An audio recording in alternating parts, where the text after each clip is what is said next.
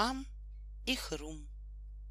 Однажды барашек Тимофей решился считать на лугу все колокольчики. Раз колокольчик, ам, колокольчик. Два колокольчик, ам, колокольчик. Что ты делаешь? Спросил его же ребенок.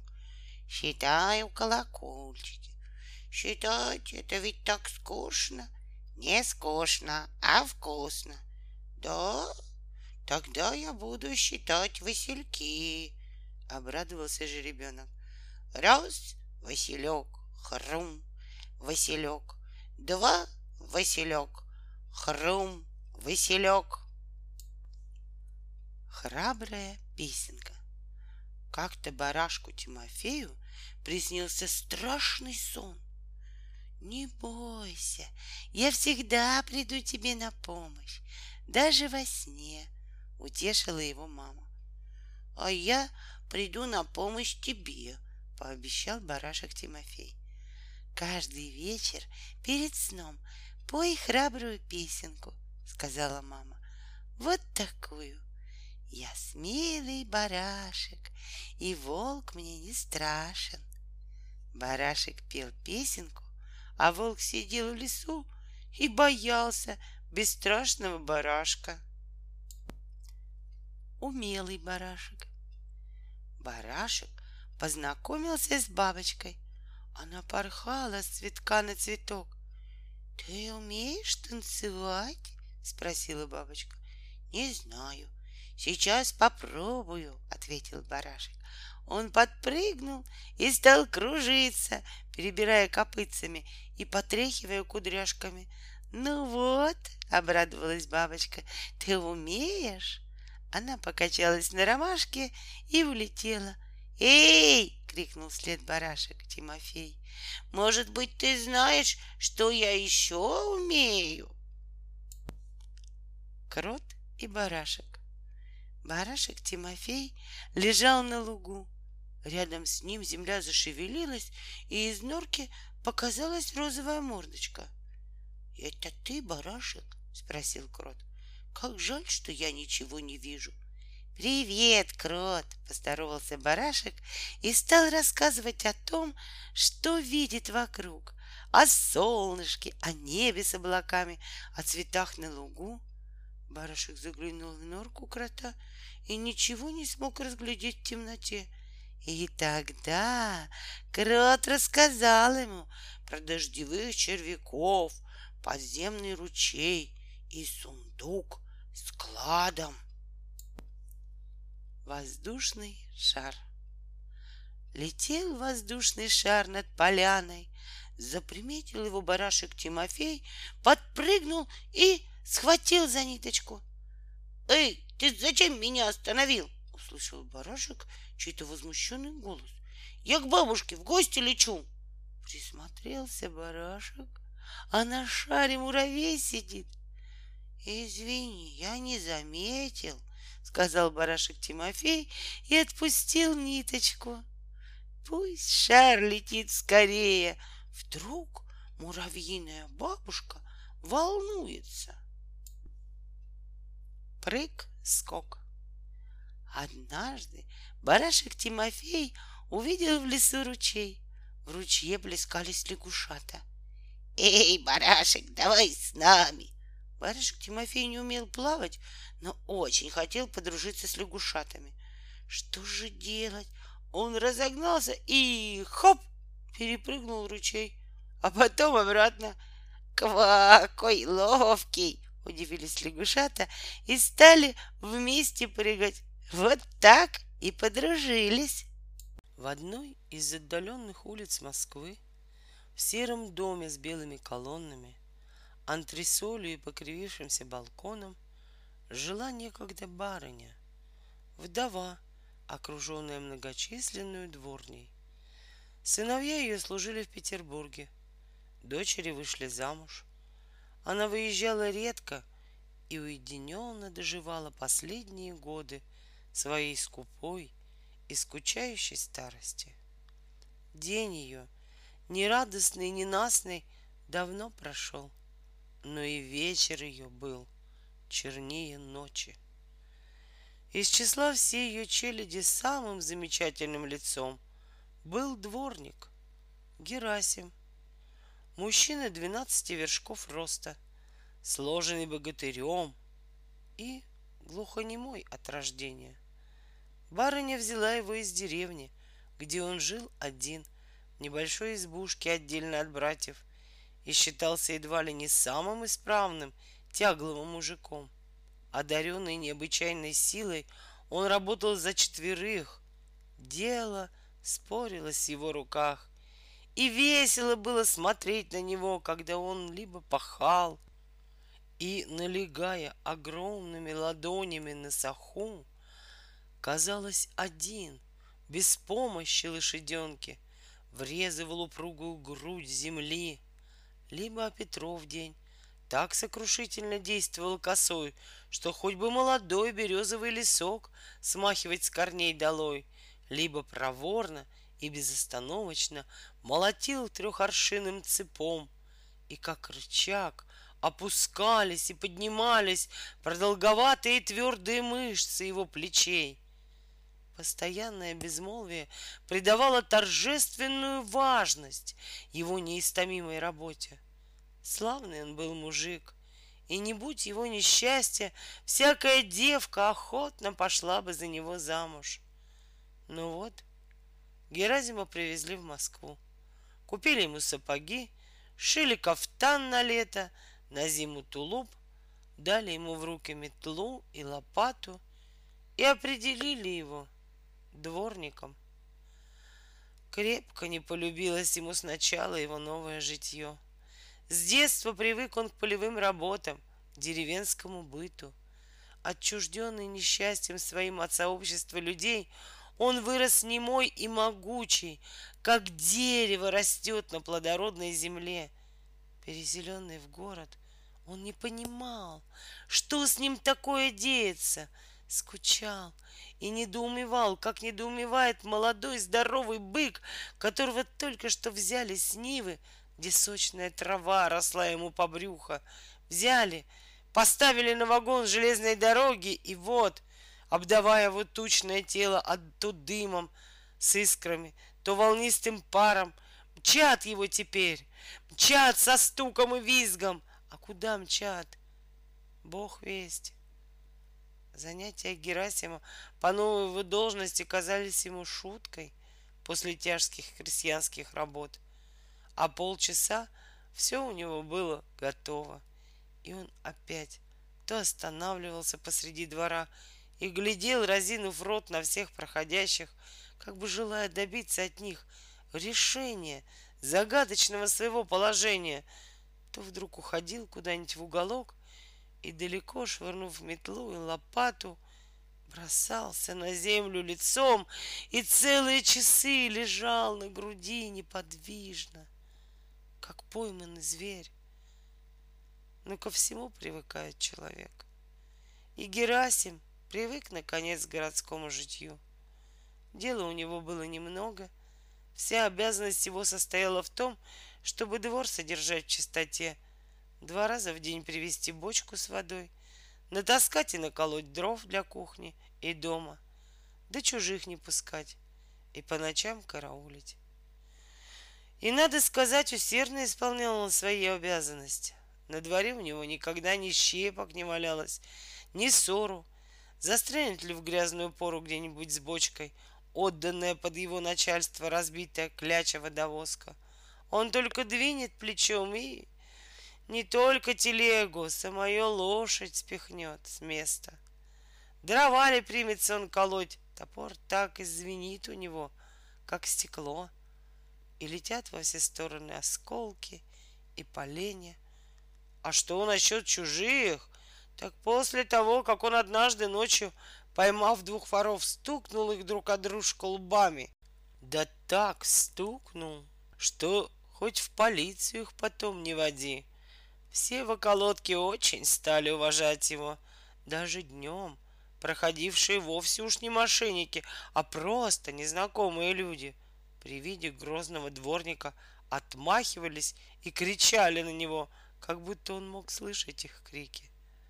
Со всей остальной челядью Герасим находился в отношениях не то чтобы приятельских, они его побаивались, а коротких. Он считал их за своих.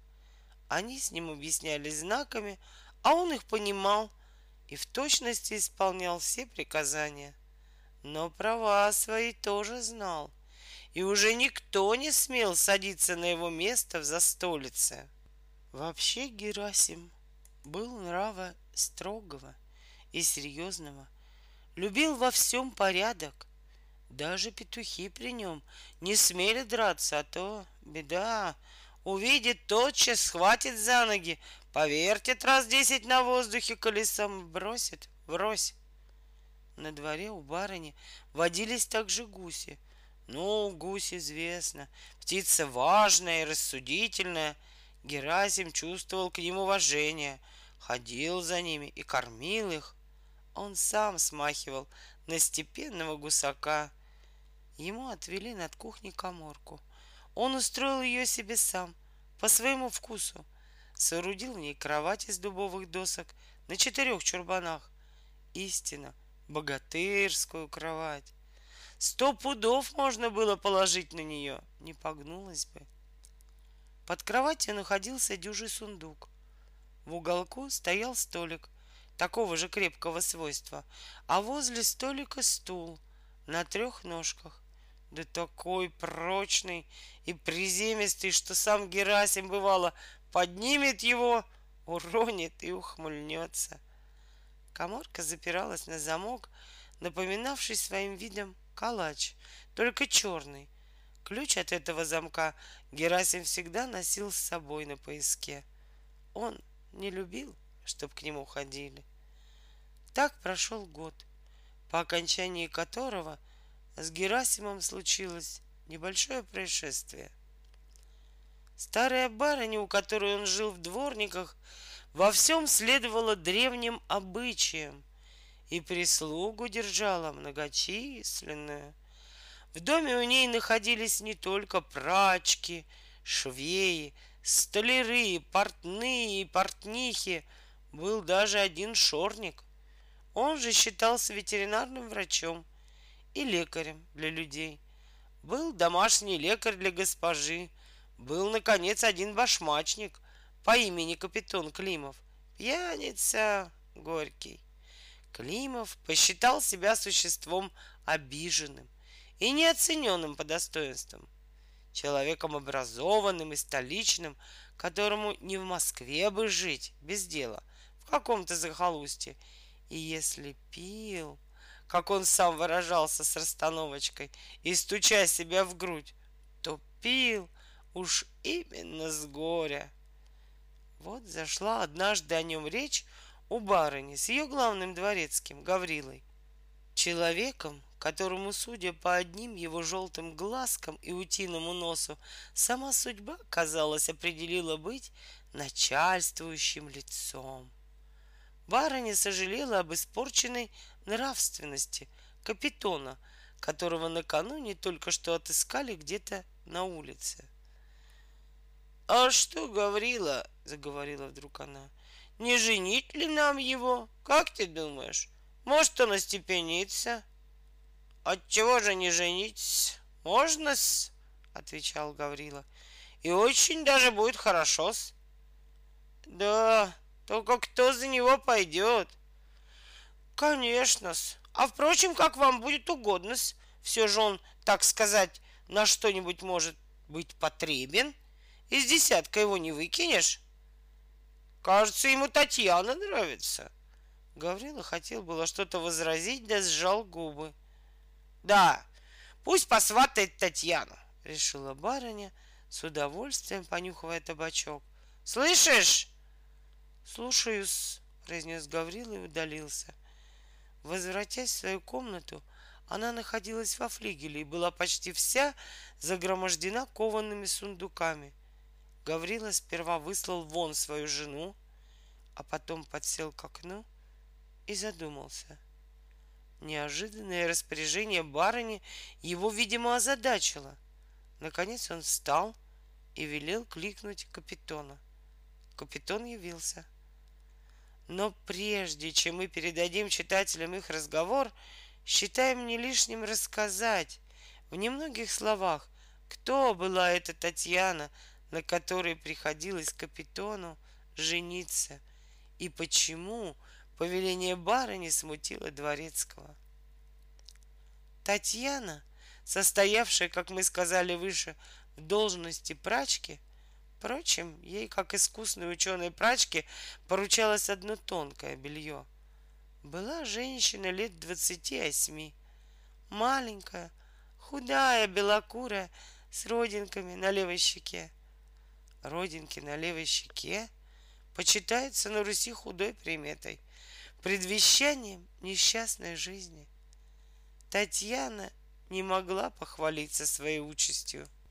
С ранней юности ее держали в черном теле. Работала она за двоих, а ласки никакой. Никогда не видала. Одевали ее плохо. Жалование она получала самое маленькое. Родню все равно, что не было.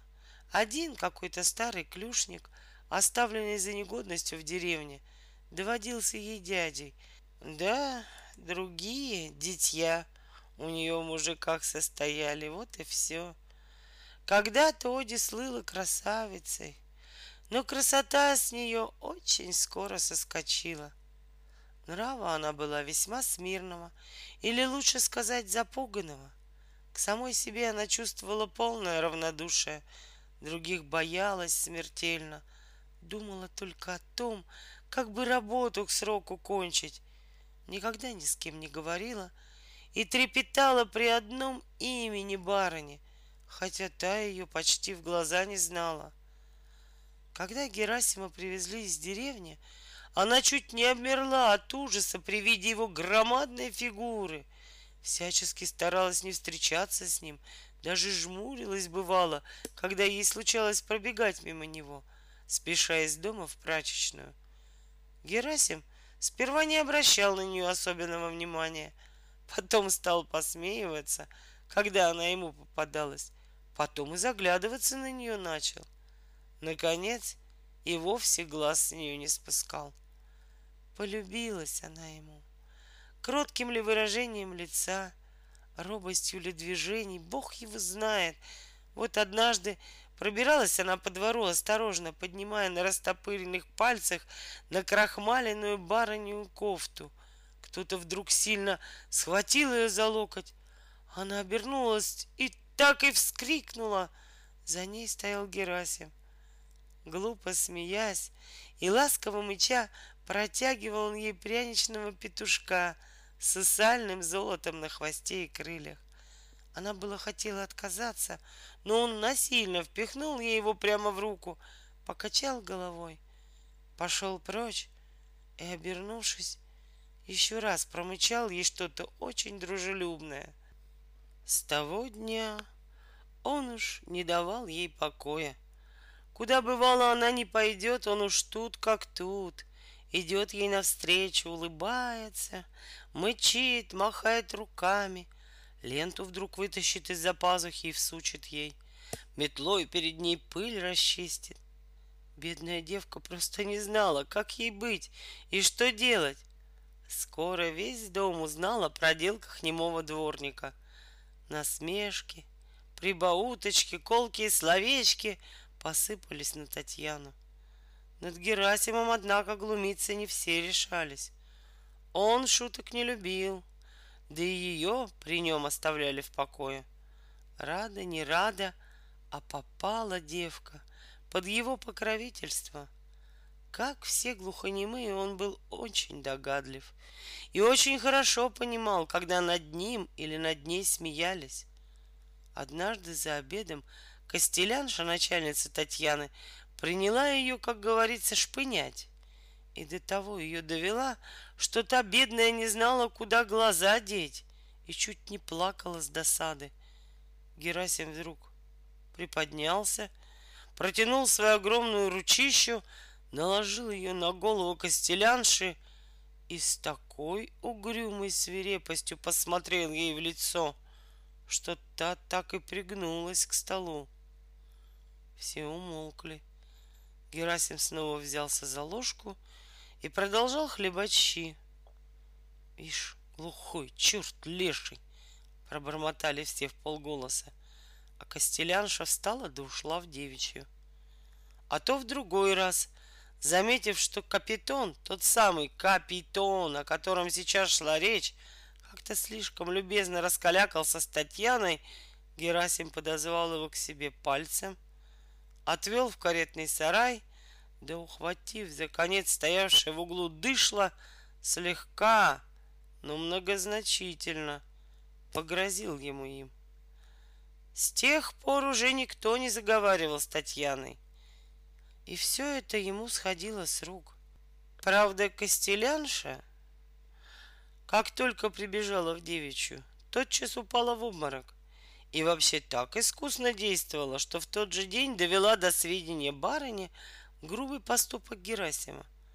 Но причудливая старуха только рассмеялась несколько раз крайнему оскорблению Костелянши, заставила ее повторить, как, дескать, он принагнул тебя своей тяжелой ручкой, и на другой день выслала Герасима Целковой. Она его жаловала, как верного и сильного сторожа. Герасим порядком ее побаивался, но все-таки надеялся на ее милость и собирался уже отправиться к ней с просьбой, не позволит ли она ему жениться на Татьяне. Он только ждал нового кафтана, обещанного ему дворецким, чтобы в приличном виде явиться перед барыней, как вдруг этой самой барыне пришла в голову мысль выдать Татьяну за капитона. Читатель теперь легко сам поймет причину смущения, овладевшего дворецким Гаврилой после разговора с госпожой. Госпожа, думал он, посиживая у окна, конечно, жалуют Герасима. Гавриле хорошо это было известно, и оттого он сам ему потакал. Все же он существо бессловесное. Не доложить же госпоже, что вот Герасим, мол, за Татьяной ухаживает. Да и, наконец, оно и справедливо. Какой он муж? А с другой стороны, стоит этому, прости господи, лешему узнать, что Татьяну выдают за капитона, ведь он все в доме переломает, ей-ей. Ведь с ним не столкуешь. Ведь его черта этакого согрешил я грешный, никаким способом не уломаешь право. Появление капитона прервало нить Гаврилиных размышлений. Мысленный башмачик вошел, закинув руки назад и развязно, прислоняясь к выдающемуся углу стены подле двери, поставил правую ножку крестообразно перед левой и встряхнул головой. «Вот, мол, я! Че вам потребно?» Гаврила посмотрел на капитона и застучал пальцами по косяку окна. Капитон только прищурил немного свои оловянные глазки, но не опустил их. Даже усмехнулся слегка и провел рукой по своим белесоватым волосам, которые так и ерошились во все стороны. Ну да, я, мол, я. Че глядишь-то? Хорош, проговорил Гаврила и помолчал. Хорош, нечего сказать. Капитан только плечиками передернул. А ты, не бойся лучше, подумал он про себя. Ну посмотри на себя, ну посмотри, продолжал сукоризный Гаврила. Ну на кого ты похож? Капитан окинул спокойным взором свой истасканный оборванный сюртук, свои заплатанные панталоны, с особенным вниманием осмотрел свои дырявые сапоги, особенно тот, а носок которого так щеголевато опиралась его правая ножка и снова уставился на Дворецкого. «А что-с?» «Что-с?» — повторил Гаврила. «Что-с? Еще говоришь, что-с? На черта ты похож!» Согрешил я грешный. «Вот на кого ты похож!» Капитан проворно замигал глазками. «Ругайтесь, мол, ругайтесь, Гаврила Андреевич!» Подумал он опять про себя. «Ведь вот ты опять пьян был!» Начал Гаврила. «Ведь опять, а? Ну, отвечай же. По слабости здоровья спиртным напиткам подвергался действительно, возразил капитан. По слабости здоровья. Мало тебя наказывают, вот что. А в Питере еще был в ученье. Много ты выучился в ученье. Только хлеб даром ешь. В этом случае, Гаврил Андреевич, один не судья. Сам Господь Бог и больше никого. Тот один знает, каков я человек на всем свете суть и точно ли даром хлеб ем. А что касается в соображении до пьянства-то, и в этом случае виноват не я, а более один товарищ. Сам же меня он сманул, да и сполитиковал, ушел, то есть. А я... А ты остался, гусь на улице. Ах ты, забубенный человек. Ну да дело не в этом, продолжал дворецкий. А вот что. Барыня, тут он помолчал, барыне угодно, чтоб ты женился. Слышишь? Они полагают, что ты остепенишься, женившись. Понимаешь? Как не пониматься? Ну да. По-моему, лучше б тебя хорошенько в руки взять. Ну, да это уже их дело. Что ж, ты согласен? Капитан осклабился. Женитьба — дело хорошее для человека, Гаврил Андреевич. И я со своей стороны с очень моим приятным удовольствием. Ну да, возразил Гаврила и подумал про себя. Нечего сказать. Аккуратно говорит человек. Только вот что, продолжал он вслух. Невесту-то тебе присклали неладную. А какую? Позвольте полюбопытствовать. Татьяну?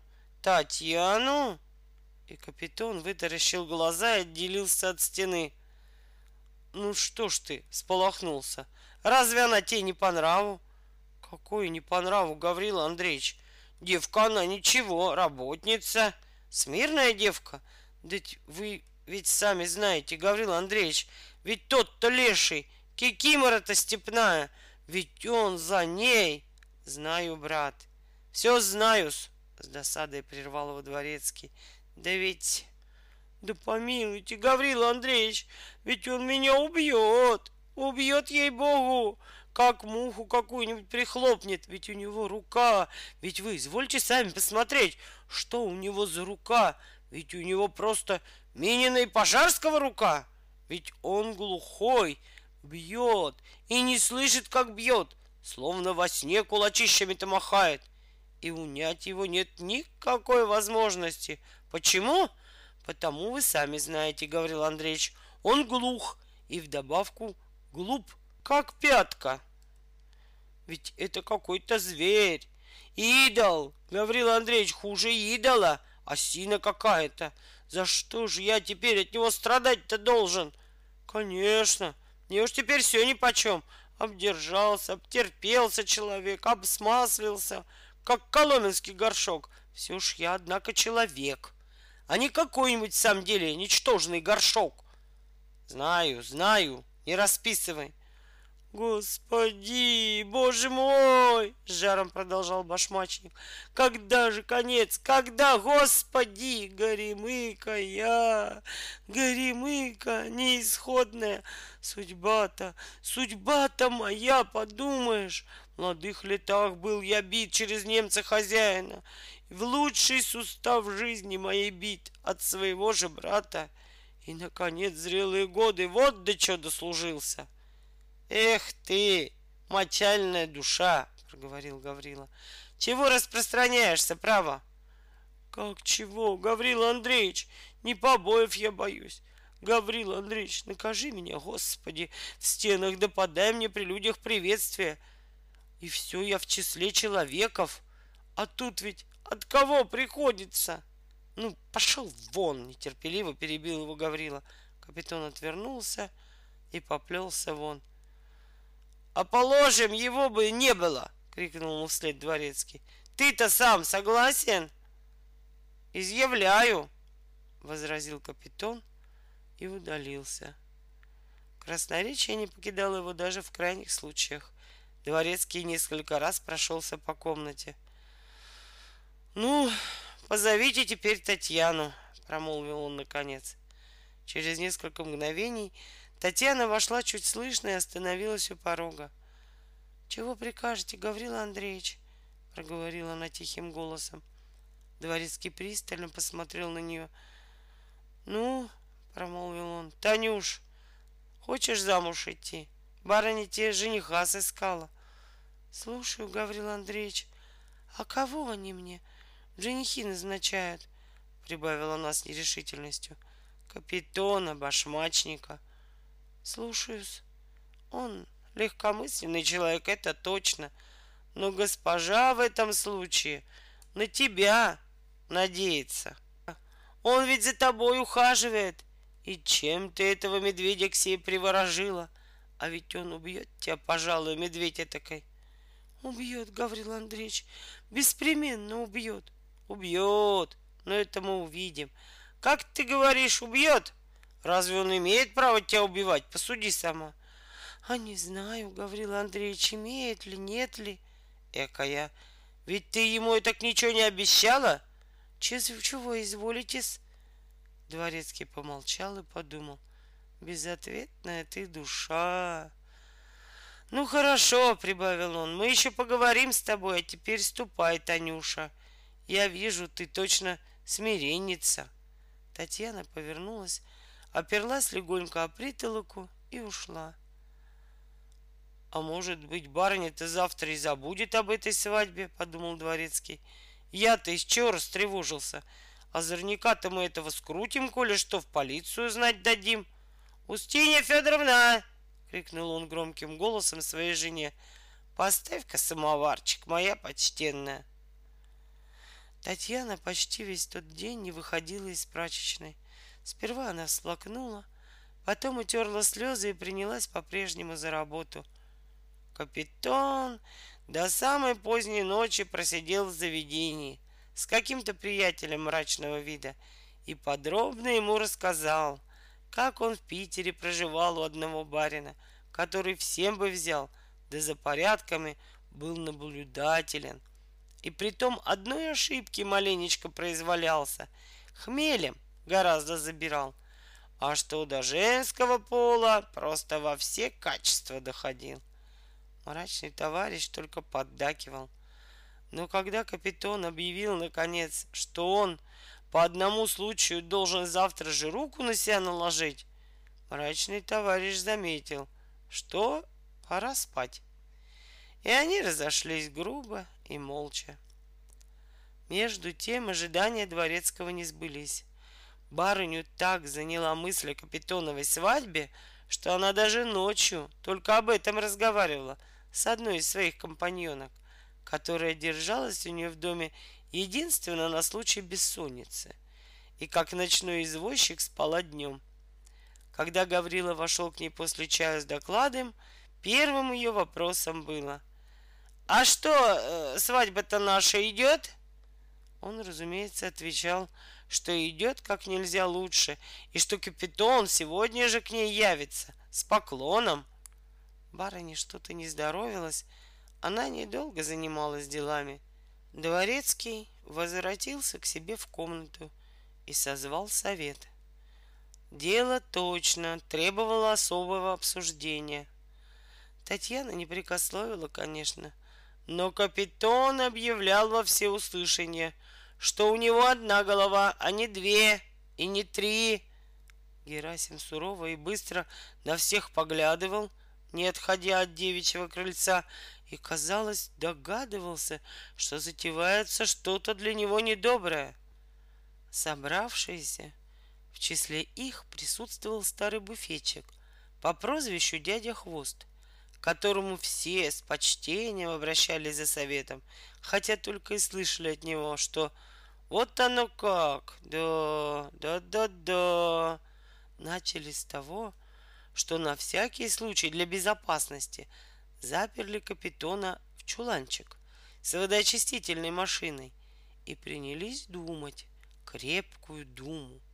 Конечно, легко было прибегнуть к силе, но, боже сохрани, выйдет шум, бары не обеспокоятся, беда, как быть? Думали, думали и выдумали, наконец. Неоднократно было замечено, что Герасим терпеть не мог пьяниц. Сидя за воротами, он всякий раз бывало с негодованием отворачивался, когда мимо его неверными шагами и с козырьком фуражки на ухе проходил какой-нибудь нагрузившийся человек. Решили научить Татьяну, чтобы она притворилась хмельной и прошла бы, пошатываясь и покачиваясь мимо Герасима. Бедная девка долго не соглашалась, но ее уговорили. Герасим сидел на тумбочке у ворот и тыкал лопатой в землю. Изо всех углов, из-под штор за окнами, глядели на него. Хитрость удалась, как нельзя лучше.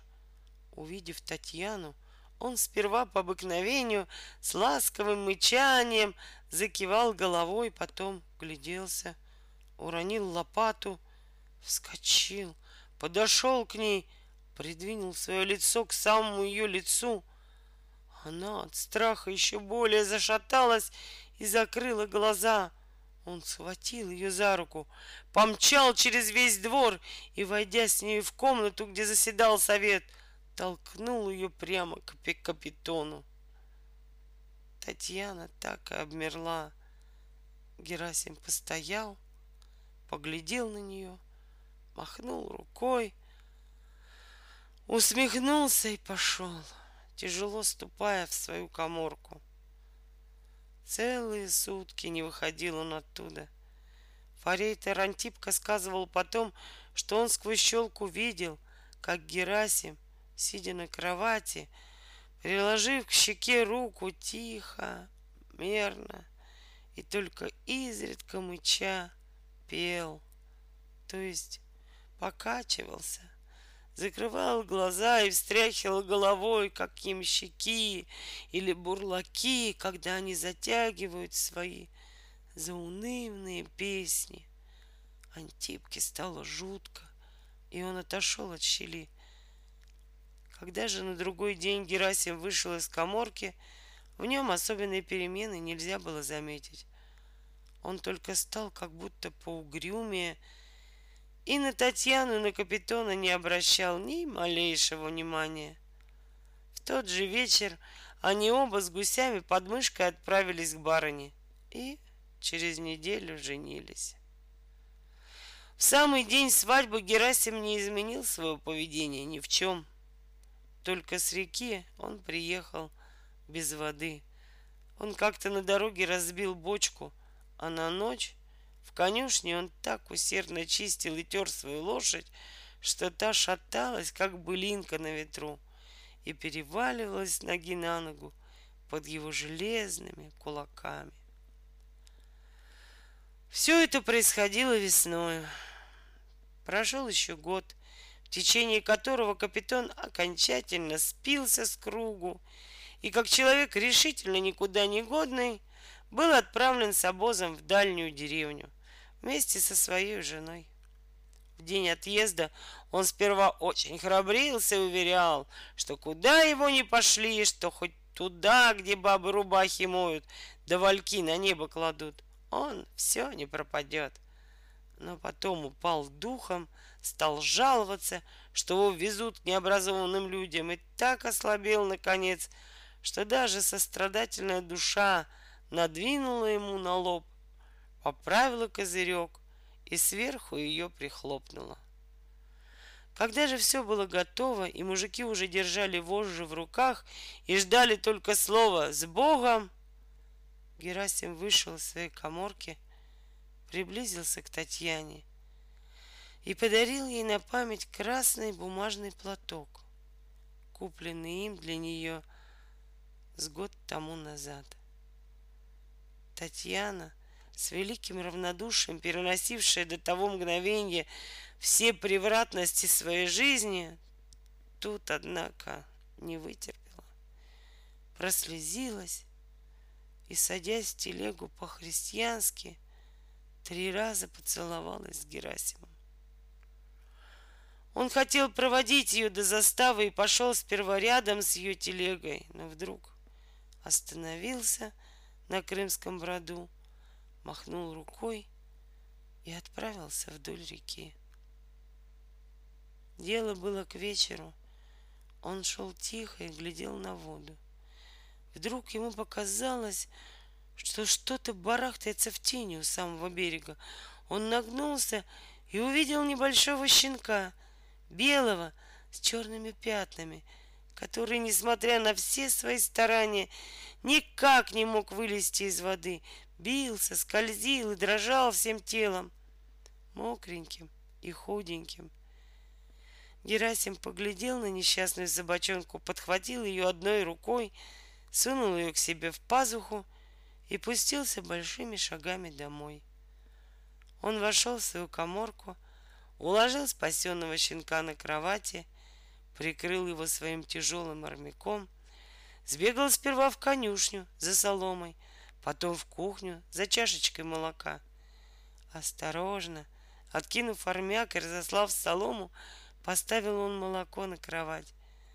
Бедной собачонке было всего недели три. Глаза у ней прорезались недавно. Один глаз даже казался немножко больше другого. Она еще не умела пить из чашки и только дрожала и щурилась. Герасим взял ее легонько двумя пальцами за головку и принагнул ее мордочку к молоку. Фыркаясь, трясясь и захлебываясь, Герасим глядел, глядел, да как засмеется вдруг. Всю ночь он возился с ней, укладывал ее, обтирал и заснул, наконец, сам возле нее каким-то радостным и тихим сном. Ни одна мать так не ухаживает за своим ребенком, как ухаживал Герасим за своей питомицей. Собака оказалась сучкой — Первое время она была очень слаба, чудушна и собой некрасива, но понемногу справилась и выровнялась. А месяцев через восемь, благодаря неусыпным попечениям своего спасителя, превратилась в очень ладную собачку испанской породы с длинными ушами, пушистым хвостом в виде трубы, к большим выразительным глазам. Она страстно привязалась к Герасиму и не отставала от него ни на шаг, все ходила за ним, повиливая хвостиком. Он и кличку ей дал. Немые знают, что мычание их обращает на себя внимание других. Он назвал ее Му-Му. Все люди в доме ее полюбили и тоже кликали Мумуней. Она была чрезвычайно умна, ко всем ласкалась, но любила одного Герасима. Герасим сам ее любил без памяти, и ему было неприятно, когда другие ее гладили. Боялся он, что ли, за нее, ревновал ли он к ней, бог весть. Она его будила по утрам, дергая его за полу, приводила к нему за повод старую водовозку, с которой жила в большой дружбе, с важностью на лице отправлялась вместе с ним на реку. Караулила его метлы и лопаты, никого не подпускала к его коморке. Он нарочно для нее прорезал отверстие в своей двери, и она как будто чувствовала, что только в Герасимовой коморке она была полная хозяйка, и потому, войдя в нее, тотчас с довольным видом вскакивала на кровать. Ночью она не спала вовсе — но не лаяла без разбору, как иная глупая дворняжка, которая, сидя на задних лапах и подняв морду и зажмурив глаза, лает просто от скуки так, на звезды и обыкновенно три раза сряду. Нет, тонкий голосок Муму никогда не раздавался даром. Либо чужой близко подходил к забору, либо где-нибудь поднимался подозрительный шум или шорох. Словом, она сторожила отлично. Правда, был еще, кроме ее, на дворе старый пес желтого цвета с бурыми крапинами по имени Волчок. Но того никогда, даже ночью не спускали с цепи, да и он сам по дряхлости своей вовсе не требовал свободы. Лежал себе, свернувшись в своей конуре, и лишь изредка издавал сиплый, почти беззвучный лай, который тотчас же прекращал, как бы сам чувствуя всю его бесполезность. В господский дом Муму не ходила, и когда Герасим носил в комнаты дрова, всегда оставалась назади и нетерпеливо его выжидала у крыльца, навострив уши и поворачивая голову то направо, то вдруг налево, при малейшем стуке за дверями. Так прошел еще год. Герасим продолжал свои дворнические занятия и очень был доволен своей судьбой — как вдруг произошло одно неожиданное обстоятельство. А именно, в один прекрасный летний день барыня со своими приживалками расхаживала по гостиной. Она была в духе, смеялась и шутила. Приживалки смеялись и шутили тоже, но особенной радости они не чувствовали. В доме не очень-то любили, когда на барыню находил веселый час. Потому что, во-первых, она тогда требовала от всех немедленного и полного сочувствия и сердилась, если у кого-нибудь лицо не сияло удовольствием. А во-вторых, эти вспышки у ней продолжались недолго и обыкновенно заменялись мрачным и кислым расположением духа. В тот день она как-то счастливо встала. На картах ей вышло четыре валета исполнение желаний. Она всегда гадала по утрам. И чай ей показался особенно вкусным. За что горничная получила на словах похвалу и деньгами гривенник. Со сладкой улыбкой на сморщенных губах гуляла барыня по гостиной и подошла к окну. Перед окном был разбит полисадник, и на самой средней клумбе под розовым кусточком – лежала Муму и тщательно грызла кость. «Боже мой!» — воскликнула она вдруг. «Что это за собака?» Приживалка, к которой обратилась барыня, заметалась бедненькая с тем тоскливым беспокойством, которое обыкновенно овладевает подвластным человеком, когда он еще не знает хорошенько, как ему понять восклицание начальника. «Не знаю-с», пробормотала она. Кажется, немного. Боже мой, прервала барыня. Да она примиленькая собачка. Велите ее привести. Давно она у него? Как же я это ее не видала до сих пор. Велите ее привести. Приживалка тотчас порхнула в переднюю. Человек! Человек! закричала она. Приведите поскорее Муму. Она в полисаднике. А, ее Муму зовут, промолвила барыня. Очень хорошее имя. А, -а очень, возразила приживалка. Скорей, Степан! Степан, дюжий парень, состоявший в должности лакея, бросился, сломя голову в полисадник, и хотел было схватить Муму, но та ловко вывернулась из-под его пальцев и, подняв хвост, пустилась во все лопатки к Герасиму, который в то время у кухни выколачивал и вытряхивал бочку, перевертывая ее в руках, как детский барабан. Степан побежал за ней вслед, начал ловить ее у самых ног хозяина. Но проворная собачка не давалась чужому в руки, прыгала и увертывалась. Герасим смотрел с усмешкой на всю эту возню. Наконец Степан с досадой приподнялся и поспешно растолковал ему знаками, что барыня, мол, требует твою собаку к себе. Герасим немного изумился, однако подозвал Муму, поднял ее с земли и передал Степану. Степан принес ее в гостиную и поставил на паркет. Барыня начала ее ласковым голосом подзывать к себе. Муму, от роду еще не бывавшая в таких великолепных покоях, очень испугалась и бросилась было к двери, но оттолкнутая оттуда услужливым Степаном задрожала и прижалась к стене. «Муму, Муму, подойди ко мне, подойди к барыне!» — говорила госпожа. «Подойди, глупенькая, не бойся!» «Подойди, подойди, Муму, к барыне!» — твердили приживалки. «Подойди!» Но Муму тоскливо оглядывалась кругом и не трогалась с места. «Принесите ей что-нибудь поесть», — сказала барыня. «Какая она глупая! К барыне не идет! Чего боится?»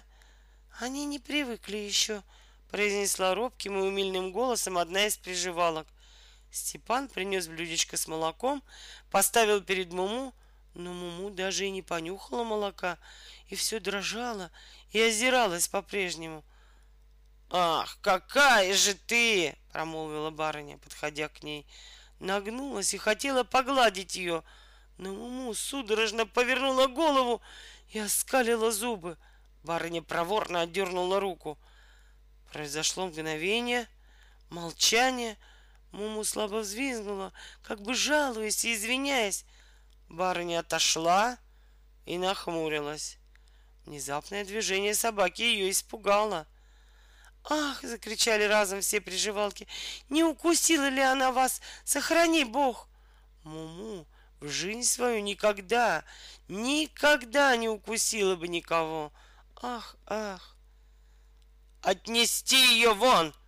проговорила изменившимся голосом старуха. Скверная собачонка! Какая она злая! И медленно, повернувшись, направилась она в свой кабинет. Приживалки громко переглянулись и пошли было за ней, но она остановилась, холодно посмотрела на них и промолвила. «Зачем это? Ведь я вас не зову!» И ушла. Приживалки отчаянно замахали руками на Степана. Тот подхватил Муму и выбросил ее поскорей за дверь, прямо к ногам Герасима.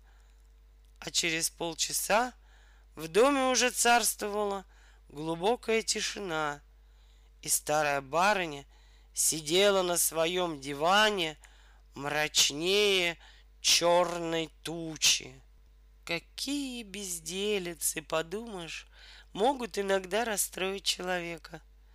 До самого вечера барыня была не в духе, ни с кем не разговаривала, не играла в карты и ночь дурно провела. Вздумала, что одеколон ей подали не тот, который обыкновенно подавали, что подушка у нее пахнет мылом, и заставила костеляншу все белье перенюхать. Словом, волновалась и горячилась очень. На другое утро она велела позвать Гаврилу часом ранее обыкновенного. «Скажи, пожалуйста», — начала она, как только тот, не без некоторого внутреннего лепетания, переступил порог ее кабинета. «Что это за собака у нас на дворе? Всю ночь лаяла, мне спать не дала». «Собака-с? Какая-с? Может быть, немного собака-с произнес он не совсем твердым голосом. Не знаю, немного ли, другого ли, кого, только спать мне не дала. Да я и удивляюсь, на что такая пропасть собак? Желаю знать, ведь есть у нас дворная собака? Как же есть, волчокс. Ну, чего еще? На что нам еще собака? Только одни беспорядки заводить. Старшего нет в доме, вот что. И на что немому собака? Кто ему позволил собаку у меня на дворе держать?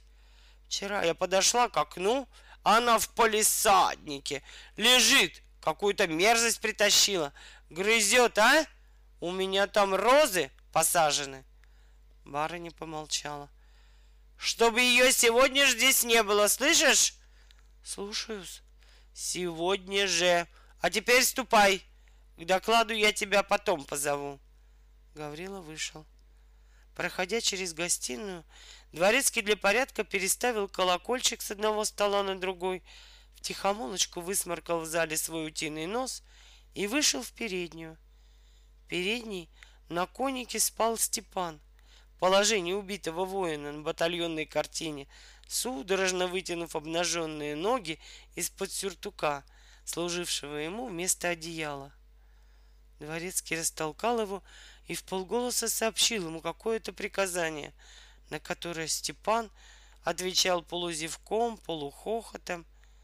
Дворецкий удалился, а Степан вскочил, натянул на себя кафтан, сапоги, вышел и остановился у крыльца. Не прошло пяти минут, как появился Герасим с огромной вязанкой дров за спиной в сопровождении неразлучной Муму. Барыня свою спальню-кабинет приказывала протапливать даже летом.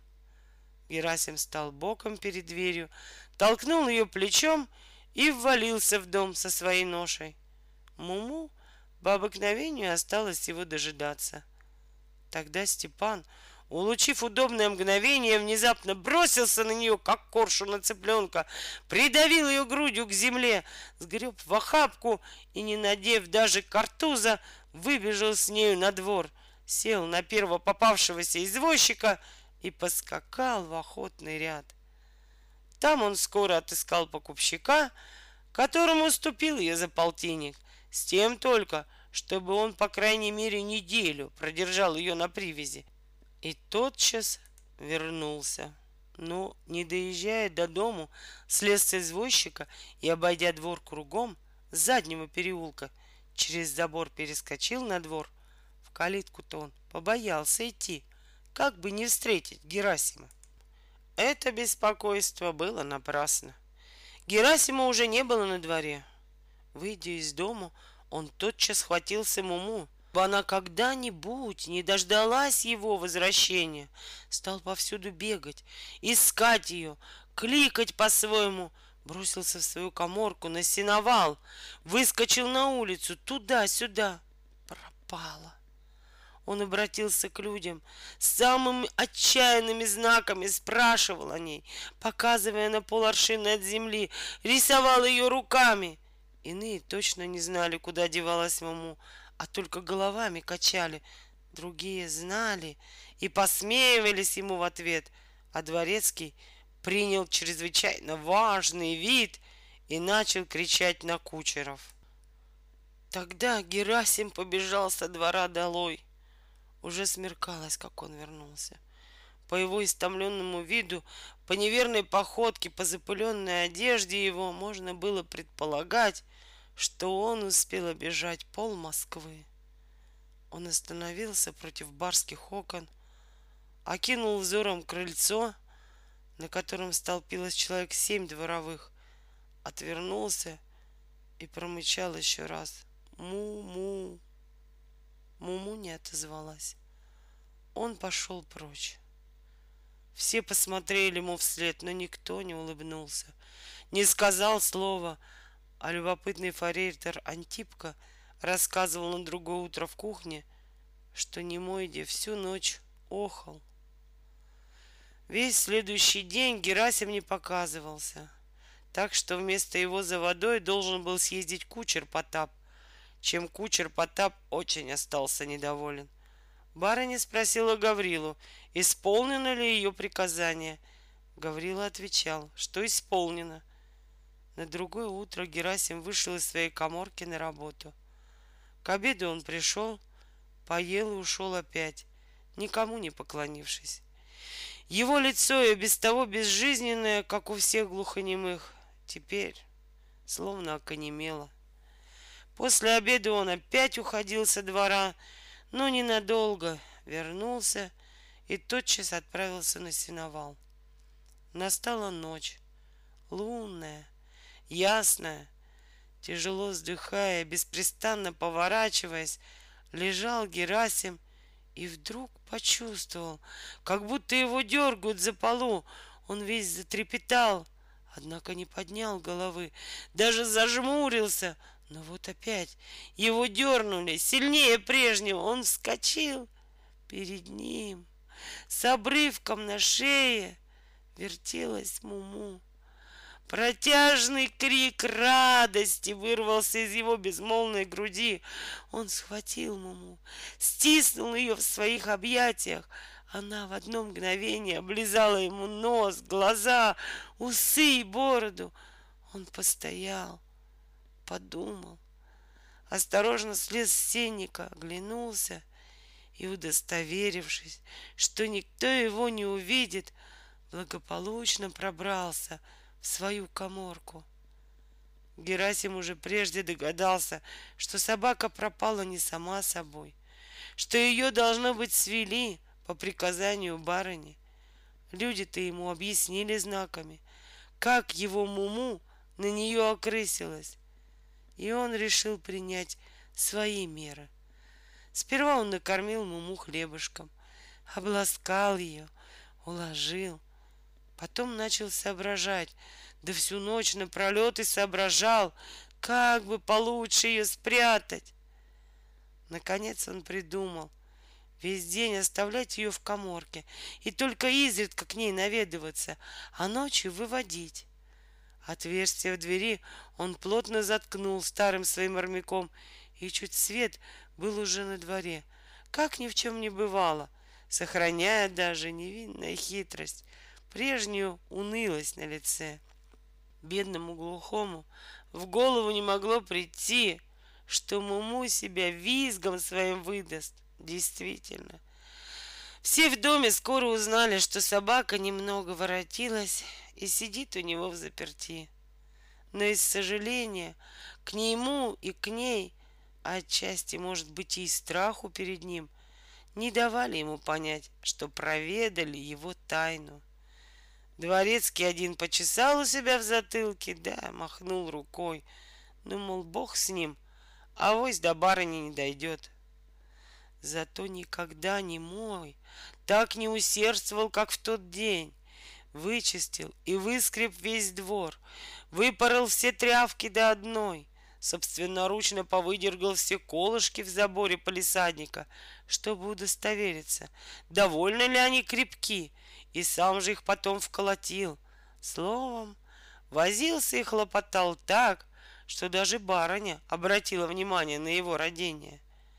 В течение дня Герасим раза два украдкой ходил к своей затворнице. Когда же наступила ночь, он лег спать вместе с ней в коморке.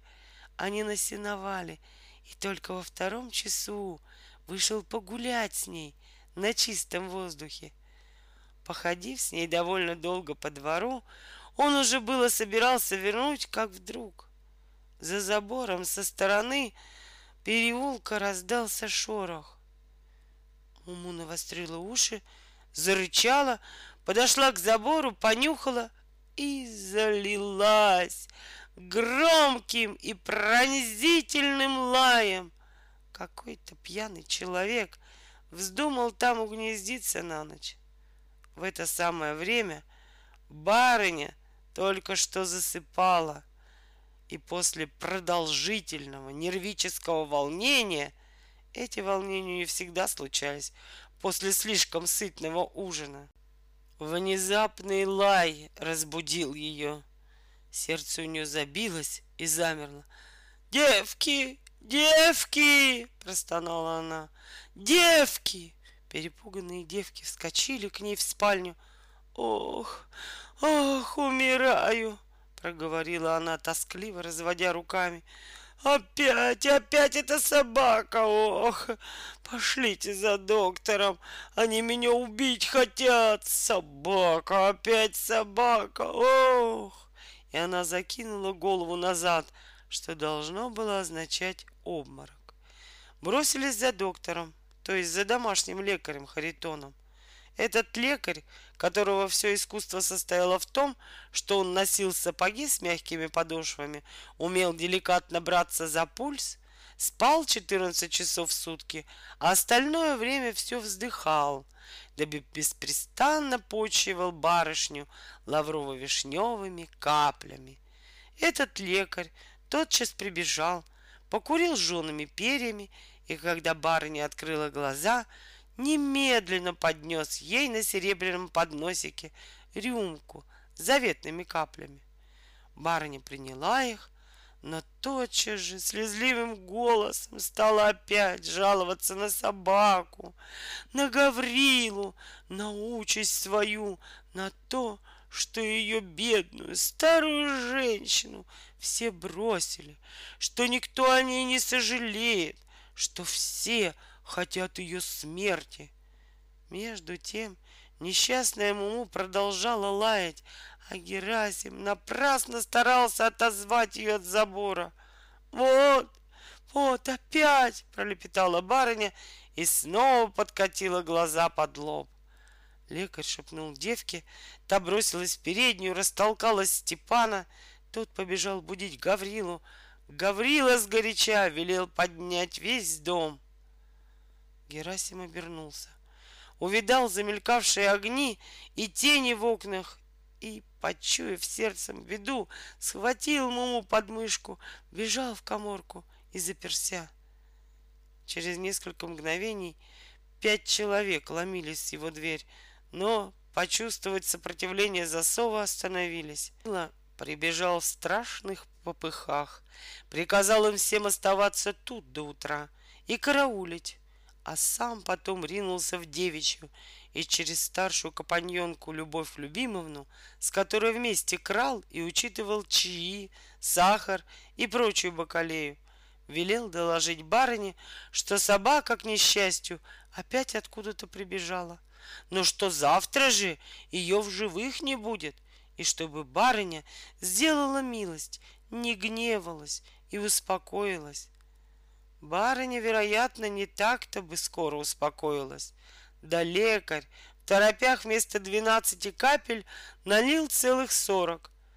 Сила лавровишения и подействовала — Через четверть часа барыня уже почевала крепко и мирно, а Герасим лежал весь бледный на своей кровати и сильно сжимал пасть Муму. На следующее утро барыня проснулась довольно поздно. Гаврила ожидал ее пробуждения для того, чтобы дать приказ к решительному натиску на Герасимово убежище, а сам — готовился выдержать сильную грозу. Но грозы не приключилось. Лежа в постели, барыня велела позвать себе старшую приживалку. «Любовь Любимовна», — начала она тихим и слабым голосом. Она иногда любила прикинуться загнанной и сиротливой страдалицей. Нечего и говорить, что всем людям в доме становилось тогда очень неловко — Любовь Любимовна, вы видите, каково мое положение. Подите, душа моя, к Гавриле Андреевичу, поговорите с ним. Неужели для него какая-нибудь собачонка дороже спокойствия самой жизни его барыни? Я бы не желала этому верить, прибавила она с выражением глубокого чувства. Подите, душа моя, Будьте так добры, подите Гавриле Андреевичу. Любовь Любимовна отправилась в Гаврилину комнату. Неизвестно, о чем происходил у них разговор, но спустя некоторое время целая толпа людей продвигалась через двор в направлении коморки Герасима. Впереди выступал Гаврила, придерживая рукой картуз, хотя ветру не было. Около шли лакеи и повара. Из окон глядел дядя хвост и распоряжался, то есть только так, руками разводил. Позади всех прыгали и кривлялись мальчишки, из которых половина набежала чужих. На узкой лестнице, ведущей к коморке, сидел один караульщик. У двери стояло два других с палками. Стали взбираться по лестнице — заняли ее во всю длину. Гаврила подошел к двери, стукнул в нее кулаком, крикнул «Отвори!» Илай, но ответа не было. «Говорят, отвори!» — повторил он. «Да Гаврила Андреевич!» — заметил снизу Степан. «Ведь он глухой, не слышит!» Все рассмеялись. «Как же быть?» — возразил сверху Гаврила. — а у него там дыра в двери, отвечал Степан. Так вы палкой-то пошевелите. Гаврила нагнулся. Он ее армяком каким-то заткнул, дыру-то. А вы армяк-то пропихните внутрь. Тут опять раздался глухой лай. Вишь, вишь, сама сказывается, заметили в толпе. И опять рассмеялись. Гаврила почесал себя за ухом. Нет, брат, продолжал он. Армяк-то ты пропихивай сам, коли хочешь. А что ж, извольте. И Степан скарабкался наверх, взял палку, просунул внутрь мяк и начал болтать в отверстие палкой, приговаривая «Выходи! Выходи!» Он еще болтал палкой, как вдруг дверь коморки быстро распахнулась. Вся челюсть тотчас кубарем скатилась с лестницы. Гаврила прежде всех. Дядя Хвост запер окно. «Ну-ну! Ну!» — кричал Гаврила со двора. «Смотри у меня! Смотри!» Герасим неподвижно стоял на пороге. Толпа собралась у подножия лестницы. Герасим глядел на всех этих людишек в немецких кафтанах сверху, слегка оперши руки в бока. В своей красной крестьянской рубашке он казался каким-то великаном перед ними. Гаврила сделал шаг вперед. «Смотри, брат!» — промолвил он. «У меня не озорничай!» И он начал ему объяснять знаками, что барыня, мол, непременно требует твоей собаки — Подавай, мол, ее сейчас, а то беда тебе будет. Герасим посмотрел на него, указал на собаку, сделал знак рукой у своей шеи, как бы затягивая петлю, и с вопросительным лицом взглянул на Дворецкого. «Да-да!» — возразил тот, кивая головой. «Да, непременно!» Герасим опустил глаза. Потом вдруг встряхнулся, опять указал на Муму, которая все время стояла возле него невинно, помахивая хвостом и с любопытством поводя ушами, повторил знак удушения на своей шее и значительно ударил себя в грудь, как бы объявляя, что он сам берет на себя уничтожить Муму. «Да ты обманешь!» — замахал ему в ответ Гаврила. Герасим поглядел на него — презрительно усмехнулся, опять ударил себя в грудь и захлопнул дверь. Все молча переглянулись. Что же такое значит? Начал Гаврила. Он заперся? Оставьте его, Гаврил Андреевич, промолвил Степан. Он сделает, Коля обещал. Уж он такой. Уж коли он обещает, это наверное. Он на это не то, что наш брат. Что правда, то правда. Да. Да, повторили все и тряхнули головами. Это так, да. Дядя Хвост отворил окно и тоже сказал. Да. Ну, пожалуй, посмотрим, возразил Гаврила. А караул-то все-таки не снимать. Эй, ты, Ерошка! Прибавил он, обращаясь к какому-то бледному человеку в желтом нанковом казакине, который считался садовником — что тебе делать? Возьми палку да сиди тут. И чуть что, тотчас ко мне беги. Ерошка взял палку и сел на последнюю ступеньку лестницы. Толпа разошлась, исключая немногих любопытных и мальчишек. А Гаврила вернулся домой и через Любовь Любимовну велел доложить барыне, что все исполнено, а сам на всякий случай послал Фарейтера Хажалому.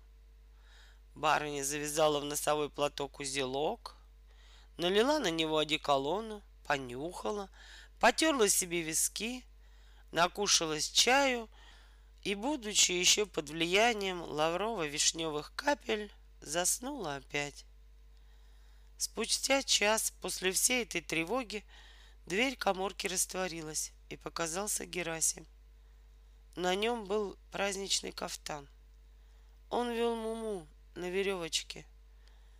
Брошка посторонился и дал ему пройти. Герасим направился к воротам.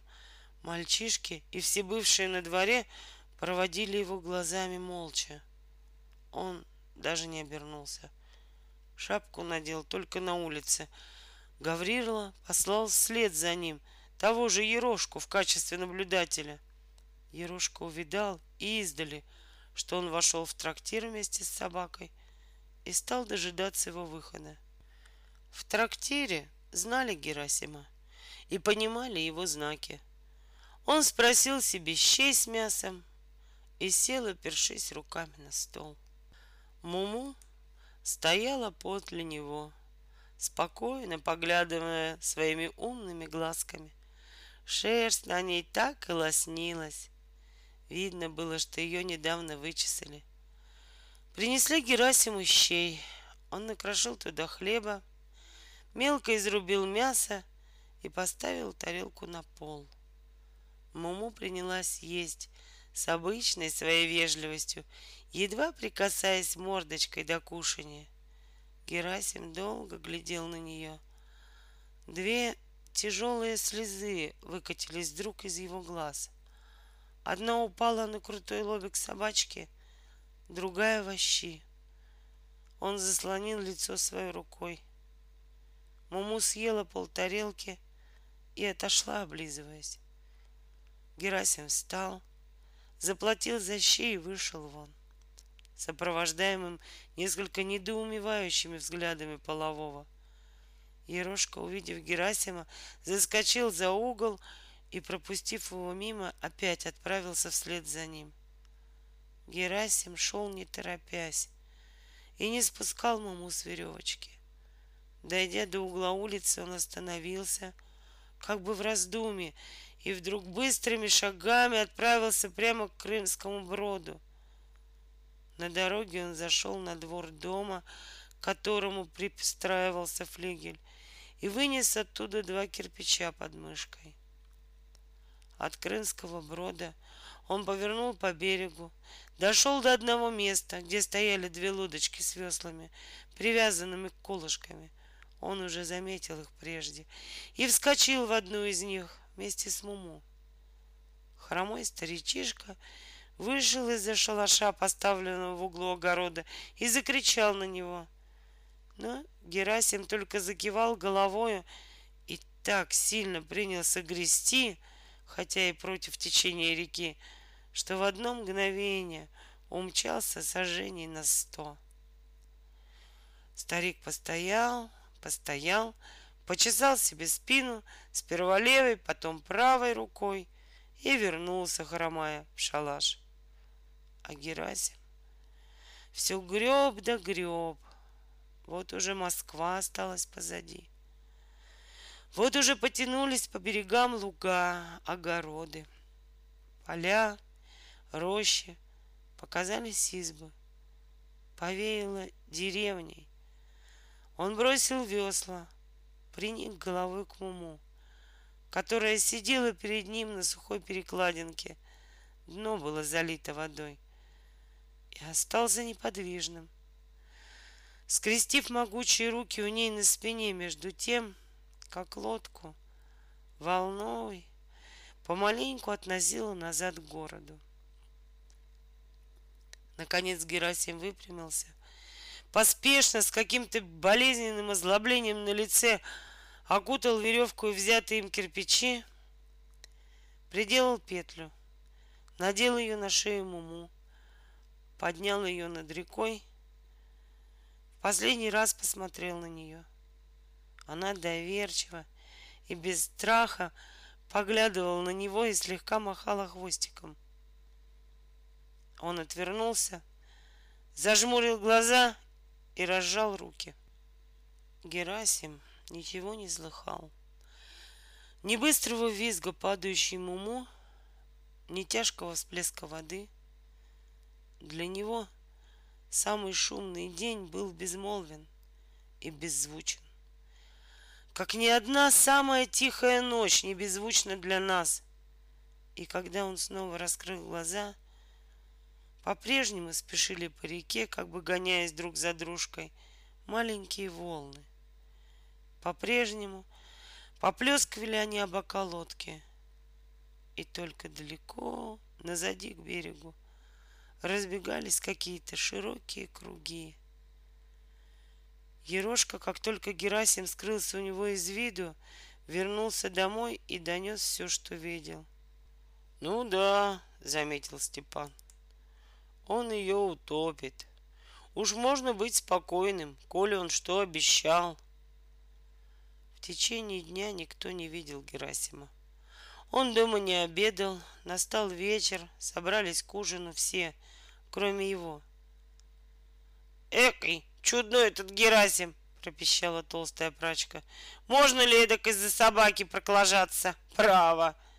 «Да Герасим был здесь!» — воскликнул вдруг Степан загребая себя и ложкой каши. «Как? Когда?» «Да вот, часа два тому назад. Как же? Я с ним в воротах повстречался. Он уж опять отсюда шел, со двора выходил. Я было хотел спросить его насчет собаки-то, Да он, видно, не в духе был.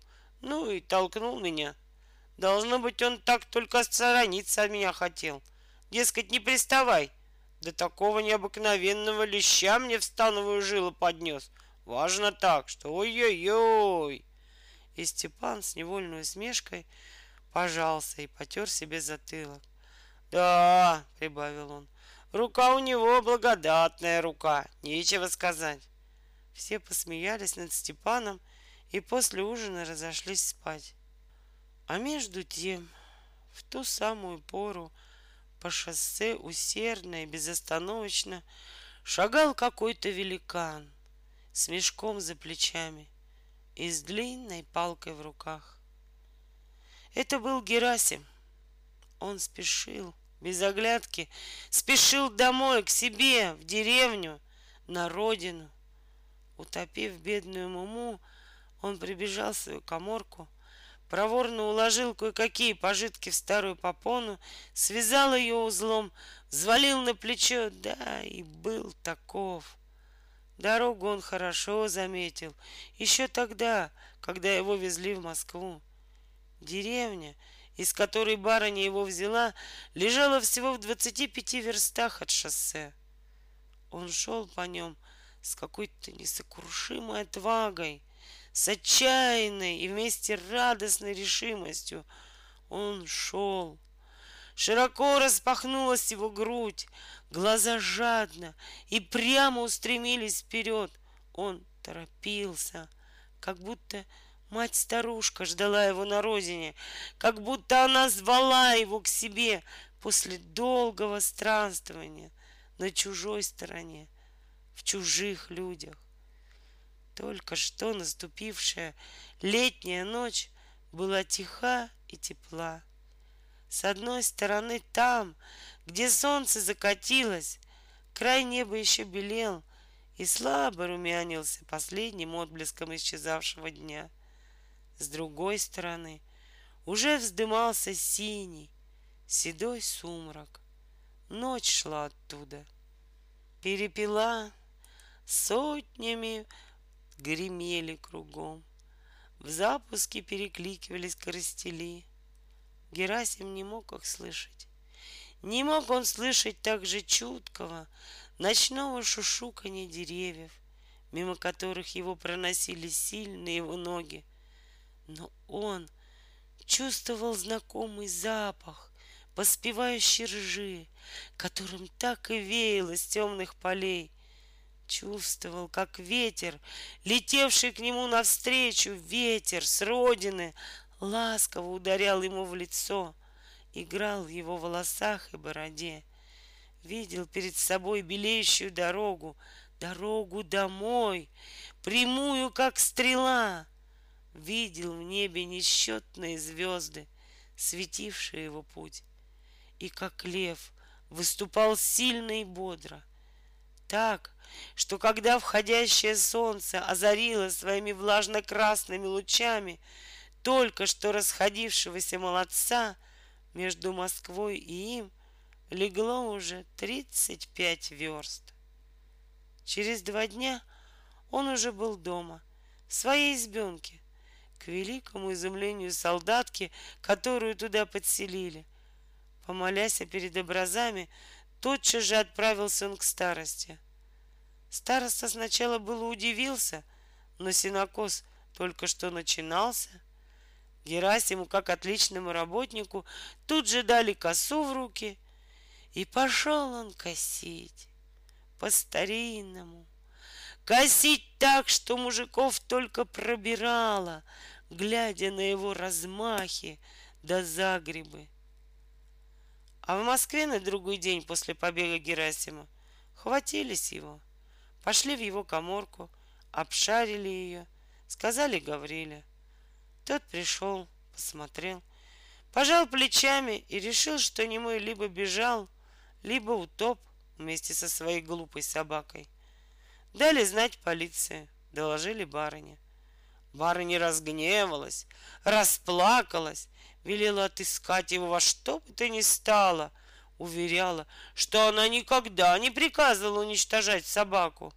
и, наконец, дала такой нагоняй Гавриле, что тот целый день только потряхивал головой и приговаривал. «Ну?» Пока дядя Хвост его не урезонил, сказав ему «Ну?» Наконец, пришло известие из деревни о прибытии туда Герасима. Барыня несколько успокоилась. Сперва была отдала приказание немедленно вытребовать его назад в Москву.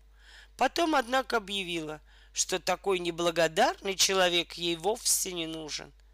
Впрочем, она скоро сама после того умерла, а наследником ее было не до Герасима.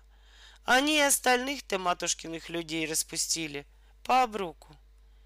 И живет до сих пор Герасим бобылем в своей одинокой избе, Здоров и могуч по-прежнему, и работая за четырех по-прежнему, и по-прежнему важен и степенен. Но соседи заметили, что со времени своего возвращения из Москвы он совсем перестал водиться с женщинами, даже не глядит на них и ни одной собаки у себя не держит.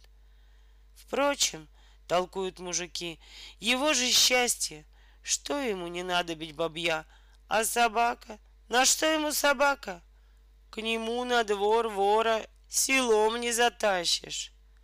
Такова ходит молва о богатырской силе немного. Есть поверье, будто волшебными средствами можно получить неразменный рубль. То есть такой рубль, который сколько раз его не выдавай, он все-таки опять является целым в кармане. Но для того, чтобы добыть такой рубль, нужно претерпеть большие страхи. Всех их я не помню, но знаю, что, между прочим, надо взять черную, без единой отметины кошку, и нести ее продавать рождественскую ночью на перекресток четырех дорог, из которых притом одна непременно должна вести к кладбищу. Здесь надо стать, пожать кошку посильнее, так, чтобы она замяукала, и зажмурить глаза. Все это надо сделать за несколько минут перед полночью. А в самую полночь придет кто-то и станет торговать кошку. Покупщик будет давать за бедного зверька очень много денег. Но продавец должен требовать непременно только рубль. Ни больше, ни меньше, как один серебряный рубль. Покупщик будет навязывать более, но надо настойчиво требовать рубль. И когда, наконец, этот рубль будет дан, тогда его надо положить в карман и держать рукою, а самому уходить как можно скорее и не оглядываться. Этот рубль и есть неразменный или безрасходный. То есть сколько не отдавайте его в уплату за что-нибудь, он все-таки опять является в кармане. Чтобы заплатить, например, 100 рублей, надо только сто раз опустить руку в карман и оттуда всякий раз вынуть рубль. Конечно, это поверье пустое и недостаточное, но есть простые люди, которые склонны верить, что неразменные рубли действительно можно добывать. Когда я был маленьким мальчиком, и я тоже этому верил. Раз во времена моего детства Няня, укладывая меня спать в рождественскую ночь, сказала, что у нас теперь на деревне очень многие не спят, а гадают, рядятся и выражат. И, между прочим, добывают себе неразменный рубль. Она распространилась на тот счет, что людям, которые пошли добывать неразменный рубль, теперь всех страшнее, потому что они должны лицом к лицу встретиться с дьяволом на далеком распутье и торговаться с ним за черную кошку. Но зато, но зато их ждут и самые большие радости. Сколько можно накупить прекрасных вещей за беспереводной рубль? Что бы я наделал, если бы мне попался такой рубль? Мне тогда было всего лет восемь, но я уже побывал в своей жизни в Орле и в Кромах и знал некоторые превосходные произведения русского искусства, привозимые купцами к нашей приходской церкви на рождественскую ярмарку. Я знал, что на свете бывают пряники желтые с патокою и белые пряники с мятой. Бывают столбики и сосульки. Бывает такое лакомство, которое называется резь или лапша, или еще проще шмотья. Бывают орехи, простые и каленые. А для богатого кармана привозят и изюм, и финики. Кроме того, я видел картины с генералами и множество других вещей, которые я не мог купить, потому что мне давали на мои расходы простой серебряный рубль, а не беспереводной. Но няня нагнулась надо мною и прошептала, что нынче это будет иначе, потому что беспереводной рубль есть у моей бабушки, и она решила подарить его мне. Но только я должен быть очень осторожен, чтобы не лишиться этой чудесной монеты, потому что он имеет одно волшебное, очень капризное свойство. «Какое?» — спросил я. «О, это тебе скажет бабушка.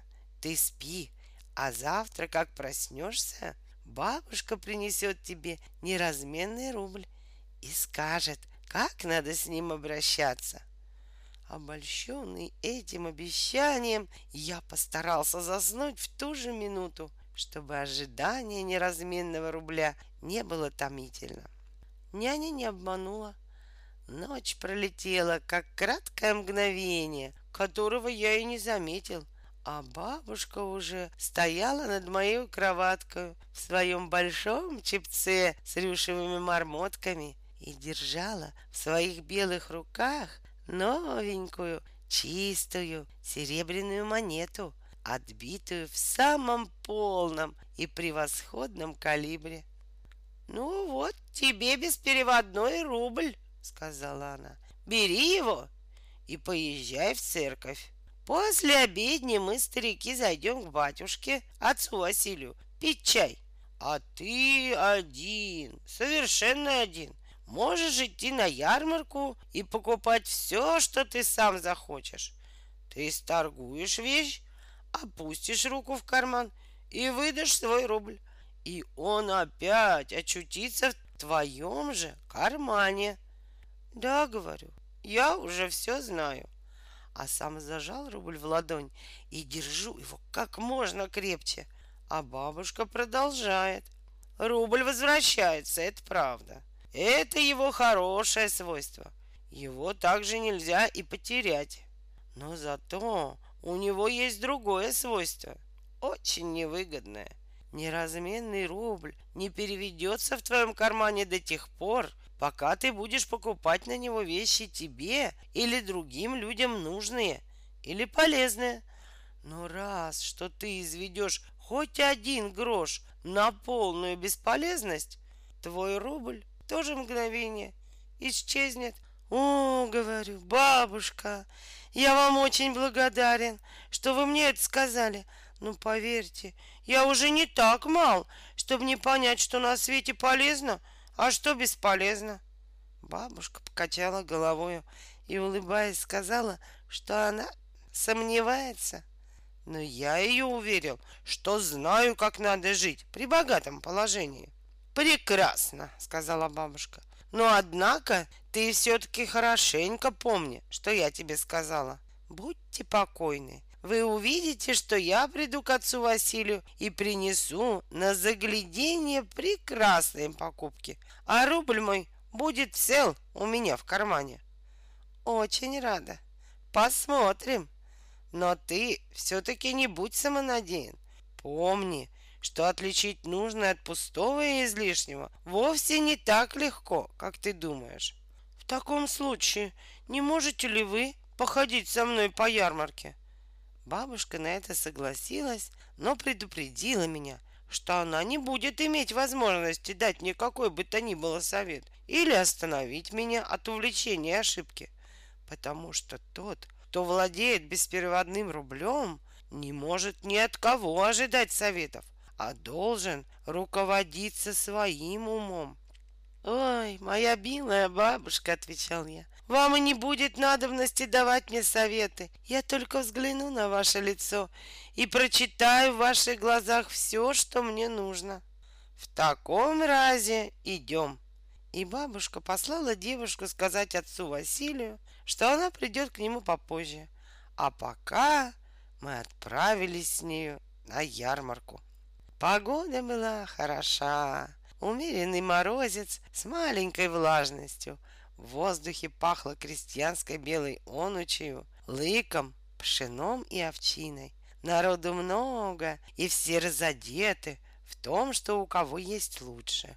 Мальчики из богатых семей все получили от отцов на свои карманные расходы по грошу и уже истратили эти капиталы на приобретение глиняных свистулек, на которых задавали самый бедовый концерт. Бедные ребятишки, которым грошей не давали, стояли под плетнем и только завистливо облизывались. Я видел, что им тоже хотелось бы овладеть подобными же музыкальными инструментами, чтобы слиться всей душою в общей гармонии. И я посмотрел на бабушку.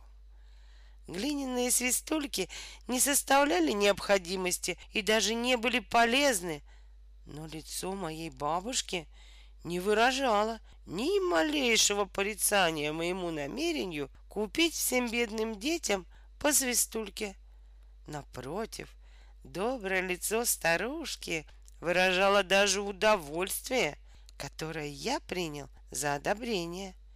Я сейчас же опустил мою руку в карман, достал оттуда мой неразменный рубль и купил целую коробку свистулек. Да еще мне подали с него несколько сдачи. Опуская сдачу в карман, я ощупал рукою, что мой неразменный рубль целеханек и уже опять лежит там, как был до покупки. А между тем все ребятишки получили по свистульке. Самые бедные из них вдруг сделались так же счастливы, как и богатые, и засвистали во всю свою силу. А мы с бабушкой пошли дальше, и она мне сказала, «Ты поступил хорошо, потому что бедным детям надо играть и резвиться, и кто может сделать им какую-нибудь радость, тот напрасно не спешит воспользоваться своей возможностью. И в доказательство, что я права, опусти-ка еще раз свою руку в карман. Попробуй, где твой неразменный рубль? Я опустил руку и... Мой неразменный рубль был в моем кармане. Ага, подумал я, теперь я уже понял, в чем дело, и могу действовать смелее я подошел к лавочке, где были ситца и платки, и накупил всем нашим девушкам по платью. Кому розовое, кому голубое, а старушкам по малиновому головному платку. И каждый раз, что я опускал руку в карман, чтобы заплатить деньги, мой неразменный рубль все был на своем месте. Потом я купил для ключницыной дочки – которая должна была выйти замуж, две сердоликовые запонки. И, признаться, срабел. Но бабушка по-прежнему смотрела хорошо. И мой рубль после этой покупки благополучно оказался в моем кармане. «Невесте идет принарядиться», — сказала бабушка. «Это памятный день в жизни каждой девушки, и это очень похвально, чтобы ее обрадовать. От радости всякий человек бодрее выступает на новый путь жизни. И от первого шага много зависит. Ты сделал очень хорошо, что обрадовал бедную невесту. Потом я купил и себе очень много сластей и орехов, а в другой лавке взял большую книгу «Псалтырь». Такую точно, какая лежала на столике у нашей скотницы. Бедная старушка очень любила эту книгу, но книга тоже имела несчастье прийтись по вкусу племенному теленку, который жил в одной избе со скотницей. Теленок по своему возрасту имел слишком много свободного времени и занялся тем, что в счастливый час досуга отжевывал углы у всех листов псалтыря. Бедная старушка была лишена удовольствия читать и петь те псалмы, в которых она находила для себя утешение, и очень об этом скорбела. Я был уверен, что купить для нее новую книгу вместо старой было не пустое и не излишнее дело. И это именно так и было. Когда я опустил руку в карман, рубль был снова на месте. Я стал покупать шире и больше. Я брал все, что по моим соображениям было нужно. Я накупил даже вещи слишком рискованные. Так, например, нашему молодому кучеру Константину я купил наборный поясной ремень, а веселому башмачнику Егорке — гармонию. Рубль, однако, все был дома, а на лицо бабушки я уже не смотрел и не допрашивал ее выразительных взоров. Я сам был центр всего. На меня все смотрели, за мною все шли, обо мне говорили. Смотрите, каков наш Борчук Миколаша. Он один может скупить целую ярмарку. У него, знать, есть неразменный рубль. И я почувствовал в себе что-то новое, до тех пор незнакомое, мне хотелось, чтобы все обо мне знали, все за мной ходили, и все обо мне говорили. Как я умен, богат и добр. Мне стало беспокойно и скучно. А в это самое время, а в это время, откуда ни возьмись, ко мне подошел самый пузатый из всех ярмарочных торговцев и, сняв картуз, стал говорить. Я здесь всех толще и всех опытнее. И вы меня не обманете. Я знаю, что вы можете купить все, что есть на этой ярмарке, потому что у вас есть неразменный рубль. С ним не штука удивлять весь приход. Но, однако, есть кое-что такое, чего вы и за этот рубль не можете купить. Да если эта вещь будет ненужная, так я ее, разумеется, не куплю. Как это не нужно? Я вам не стал бы и говорить про то, что не нужно. А вы обратите внимание на то, кто окружает нас с вами, несмотря на то, что у вас есть неразменный рубль. Вот вы себе купили только сластей до орехов, а то вы все покупали полезные вещи для других. Но вон, как эти другие помнят ваши благодеяния.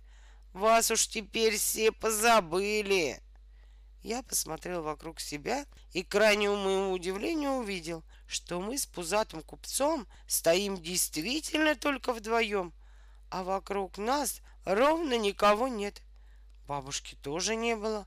Да я о ней забыл, а вся ярмарка отвалила в сторону и окружила какого-то длинного сухого человека, у которого Поверх полушубка был надет длинный полосатый жилет, а на нем нашиты стекловидные пуговицы, от которых, когда он поворачивался из стороны в сторону, исходило слабое, тусклое блистание. Это было все, что длинный сухой человек имел в себе привлекательного. И однако за ним все шли, и все на него смотрели, как будто на самое замечательное произведение природы.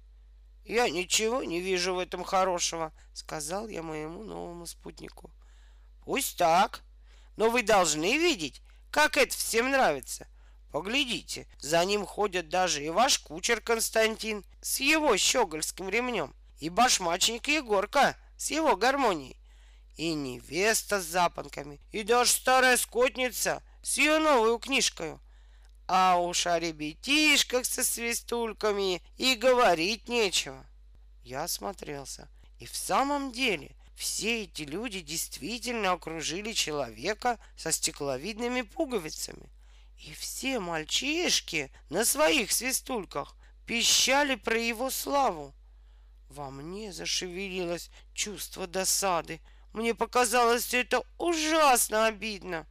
И я почувствовал долг и призвание стать выше человека со стекляшками. И вы думаете, что я не могу сделаться больше его? Да, я думаю, отвечал Пузан. Ну так я же сейчас вам докажу, что вы ошибаетесь, воскликнул я и быстро побежал к человеку в жилете поверх полушубка. Сказал, послушайте, не хотите ли вы продать мне ваш жилет? Человек со стекляшками повернулся перед солнцем так, что пуговицы на его жилете издали тусклое блистание и отвечал. «Извольте, я вам его продам с большим удовольствием, но только это очень дорого стоит. Прошу вас не беспокоиться и скорее сказать мне вашу цену за жилет». Он очень лукаво улыбнулся и молвил. «Однако вы, я вижу, очень неопытные, как и следует быть в вашем возрасте. Вы не понимаете, в чем дело. Мой жилет ровно ничего не стоит, потому что он не светит и не греет, и потому я его отдаю вам даром. Но вы мне заплатите по рублю за каждую нашитую на нем стекловидную пуговицу, потому что эти пуговицы, хотя тоже не светят и не греют, но они могут немножко блестеть на минуточку, и это всем очень нравится. Прекрасно, отвечал я. Я даю вам по рублю за каждую вашу пуговицу. Снимайте скорее ваш жилет. Нет, прежде извольте отчитать деньги. Хорошо. Я опустил руку в карман и достал оттуда один рубль. Потом снова опустил руку. Во второй раз. Ну, карман мой был пуст. Мой неразменный рубль уже не возвратился. Он пропал. Он исчез. Его не было и на меня все смотрели и смеялись. Я горько заплакал и проснулся. Было утро. У моей кроватки стояла бабушка в ее большом белом чепце с рюшевыми мармотками и держала в руке новенький серебряный рубль, составлявший обыкновенный рождественский подарок, который она мне дарила я понял, что все виденное мною происходило не наяву, а во сне, и поспешил рассказать, о чем я плакал. «Что же?» — сказала бабушка. «Сон твой хорош, особенно, если ты захочешь понять его как следует. В баснях и сказках часто бывает сокрыт особый, затаенный смысл. Неразменный рубль по-моему, это талант, который провидение дает человеку при его рождении. Талант развивается и крепнет, когда человек сумеет сохранить в себе бодрость и силу на распутье четырех дорог, из которых с одной всегда должно быть видно кладбище. Неразменный рубль — это есть сила, которая может служить истине и добродетели на пользу людям. В чем для человека с добрым сердцем и ясным умом заключается самое высшее удовольствие. Все, что он сделает для истинного счастья своих ближних, никогда не убавит его духовного богатства, а напротив, чем он более черпает из своей души, тем она становится богаче. Человек в жилетке сверхтеплого полушубка есть суета, потому что жилет сверх полушубка не нужен, как не нужно и то, чтобы за нами ходили и нас прославляли. Суета затемняет ум, сделавший кое-что очень немного в сравнении с тем, что бы ты мог еще сделать, владея безрасходным рублем — ты уже стал гордиться собою и отвернулся от меня, которая для тебя в твоем сне изображала опыт жизни. Ты начал уже хлопотать не о добре для других, а о том, чтобы все на тебя глядели и тебя хвалили. ты захотел иметь ни на что не нужные стекляшки, и рубль твой растаял. Этому и следовало быть. И я за тебя очень рада, что ты получил такой урок во сне. Я очень бы желала, чтобы этот рождественский сон у тебя остался в памяти. А теперь поедем в церковь и после обедни купим все то, что ты покупал для бедных людей в твоем сновидении. Кроме одного, моя дорогая. Бабушка улыбнулась и сказала, «Ну, конечно, я знаю, что ты уже не купишь жилета со стекловидными пуговицами. Нет, я не куплю также и лакомств, которые я покупала во сне для самого себя. Бабушка подумала и сказала, я не вижу нужды, чтобы ты лишил себя этого маленького удовольствия. Но если ты желаешь за это получить гораздо большее счастье, то я тебя понимаю. И вдруг мы с нею оба обнялись и ничего более не говоря друг другу, оба заплакали. Бабушка отгадала, что я хотел все мои маленькие деньги извести в этот день не для себя. И когда это мною было сделано, то сердце наполнилось такой радостью, которой я не испытывал до того еще ни одного раза. В этом лишении себя маленьких удовольствий для пользы других я впервые испытал то, что люди называют увлекательным словом полное счастье, при котором ничего больше не хочешь. Каждый может испробовать сделать в своем нынешнем положении.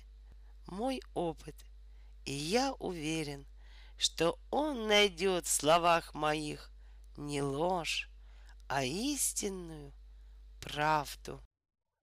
Мне очень жаль, что я не могу вам сказать, как зовут этого маленького человека и где он живет, и кто его папа и мама. В потемках я даже не успел как следует разглядеть его лицо. Я только помню, что нос у него был в веснушках, и что штанишки у него были коротенькие и держались не на ремешке, а на каких-то лямочках, которые перекидываются через плечи и застегиваются где-то на животе.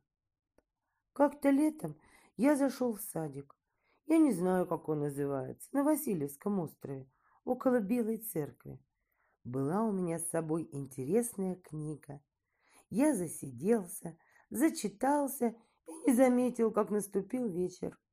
Когда в глазах у меня заребило и читать стало совсем трудно, я захлопнул книгу, поднялся и пошел к выходу.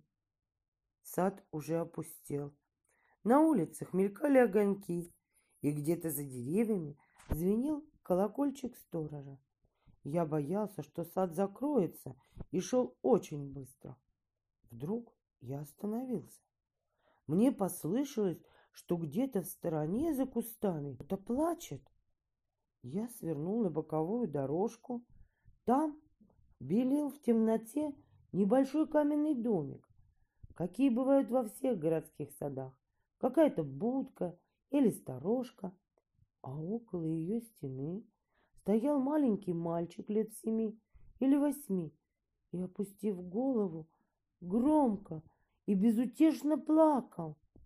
Я подошел и окликнул его. «Эй, что с тобой, мальчик?» Он сразу, как по команде, перестал плакать поднял голову и посмотрел на меня и сказал, «Ничего». «Как это ничего? Тебя кто обидел?» «Никто». «Так чего же ты плачешь?» Ему еще трудно было говорить, он еще не проглотил всех слез, еще всхлипывал, икал, шмыгал носом. «Давай, пошли», — сказал я ему. «Смотри, уже поздно, уже сад закрывается». И я хотел взять мальчика за руку. Но мальчик поспешно отдернул руку и сказал, «Не могу». «Что не можешь?» «Идти не могу». Как? Почему? Что с тобой? Ничего, сказал мальчик. Ты что, нездоров? Нет, сказал он. Здоров. Так почему же ты идти не можешь? Я часовой, сказал он. Как часовой? Какой часовой? Ну что вы, не понимаете? Мы играем. Да с кем же ты играешь? Мальчик помолчал, вздохнул и сказал. Не знаю. Тут я, признаться, подумал, что, наверное, мальчик все-таки болен и что у него голова не в порядке. «Послушай», — сказал я ему, — «что ты говоришь? Как же это так? Играешь и не знаешь с кем?» «Да», — сказал мальчик, — «не знаю. Я на скамейке сидел, а тут какие-то большие ребята подходят и говорят, хочешь играть с нами в войну?» Я говорю, «хочу». Стали играть. Мне говорят, ты сержант. Один большой мальчик, он маршал был, он привел меня сюда и говорит, тут у нас пороховой склад в этой будке, а ты будешь часовой. Стой здесь, пока я тебя не сменю. Я говорю, хорошо. А он говорит, дай честное слово, что не уйдешь. Ну, ну я и сказал, честное слово, не уйду. Ну и что? Ну и вот, стою, стою, а они не идут. Так, улыбнулся я. А давно они тебя сюда поставили? Еще светло было. Так где же они? Мальчик опять тяжело вздохнул и сказал. Я думаю, они ушли. Как ушли? Забыли. Так чего же ты тогда стоишь? Я, честное слово, сказал. Я уже хотел засмеяться, но потом спохватился и подумал, что смешного тут ничего нет, и что мальчик совершенно прав. Если дал честное слово, так надо стоять, что бы ни случилось, хоть лопни. А игра это или не игра, все равно. Вот так история получилась, сказал я ему. Что же ты будешь делать? Не знаю, сказал мальчик и опять заплакал. Мне очень хотелось ему как-нибудь помочь. Но что я мог сделать? идти искать этих глупых мальчишек, которые поставили его на караул, взяли с него честное слово, а сами убежали домой. Да где же их сейчас найдешь, этих мальчишек? Они уже, небось, поужинали и спать легли, и десятые сны видят. А человек на часах стоит, в темноте и голодный, небось. Ты, наверное, есть хочешь? Спросил я у него. Да, сказал он. Хочу. Ну вот что, сказал я, подумав. Ты беги домой, поужинай, а я пока за тебя постою тут. Да, сказал мальчик.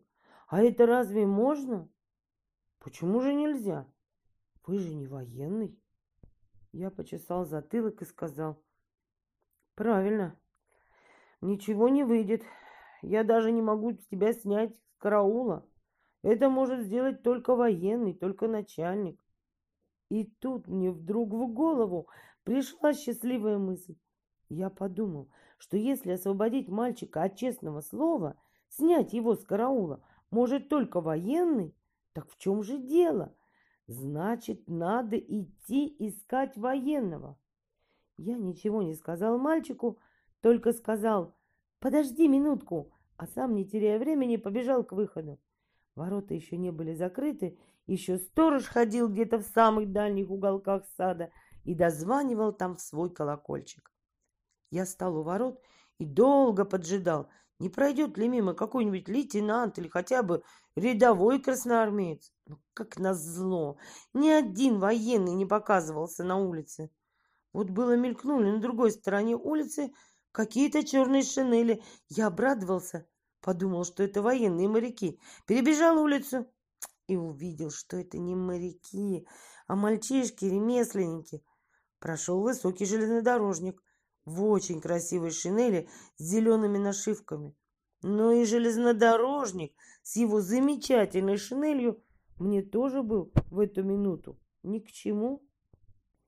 Я уже хотел, несолоно хлебавшись, возвращаться в сад.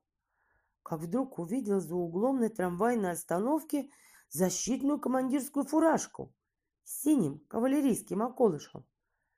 Кажется, еще никогда в жизни я так не радовался, как обрадовался в эту минуту. Сломя голову, я побежал к остановке. И вдруг, не успел добежать, вижу, к остановке подходит трамвай, и командир, молодой кавалерийский майор, вместе с остальной публикой собирается протискиваться в вагон. Запыхавшись, я подбежал к нему, схватил за руку и закричал «Товарищ майор! Товарищ майор, минуточку, подождите!» Он оглянулся с удивлением на меня, посмотрел и сказал, «В чем дело?» «Видите ли, в чем дело?» — сказал я. «Тут в саду, около каменной будки, на часах стоит мальчик. Он не может уйти. Он дал честное слово. Он очень маленький, он плачет». Командир захлопал глазами и посмотрел на меня с испугом. Наверное, он тоже подумал, что я болен и что у меня голова не в порядке. «При чем же тут я?» — сказал он. Трамвай его ушел, и он смотрел на меня очень сердито. Но когда я немножко подробнее объяснил ему, в чем дело, он не стал раздумывать и сразу сказал, «Идемте, идемте, конечно, что же вы мне сразу не сказали?» Когда мы подошли к саду, сторож как раз вешал на ворота замок. Я попросил его несколько минут подождать, сказал, что в саду у меня остался мальчик. И мы с майором побежали в глубину сада. В темноте мы с трудом отыскали белый домик.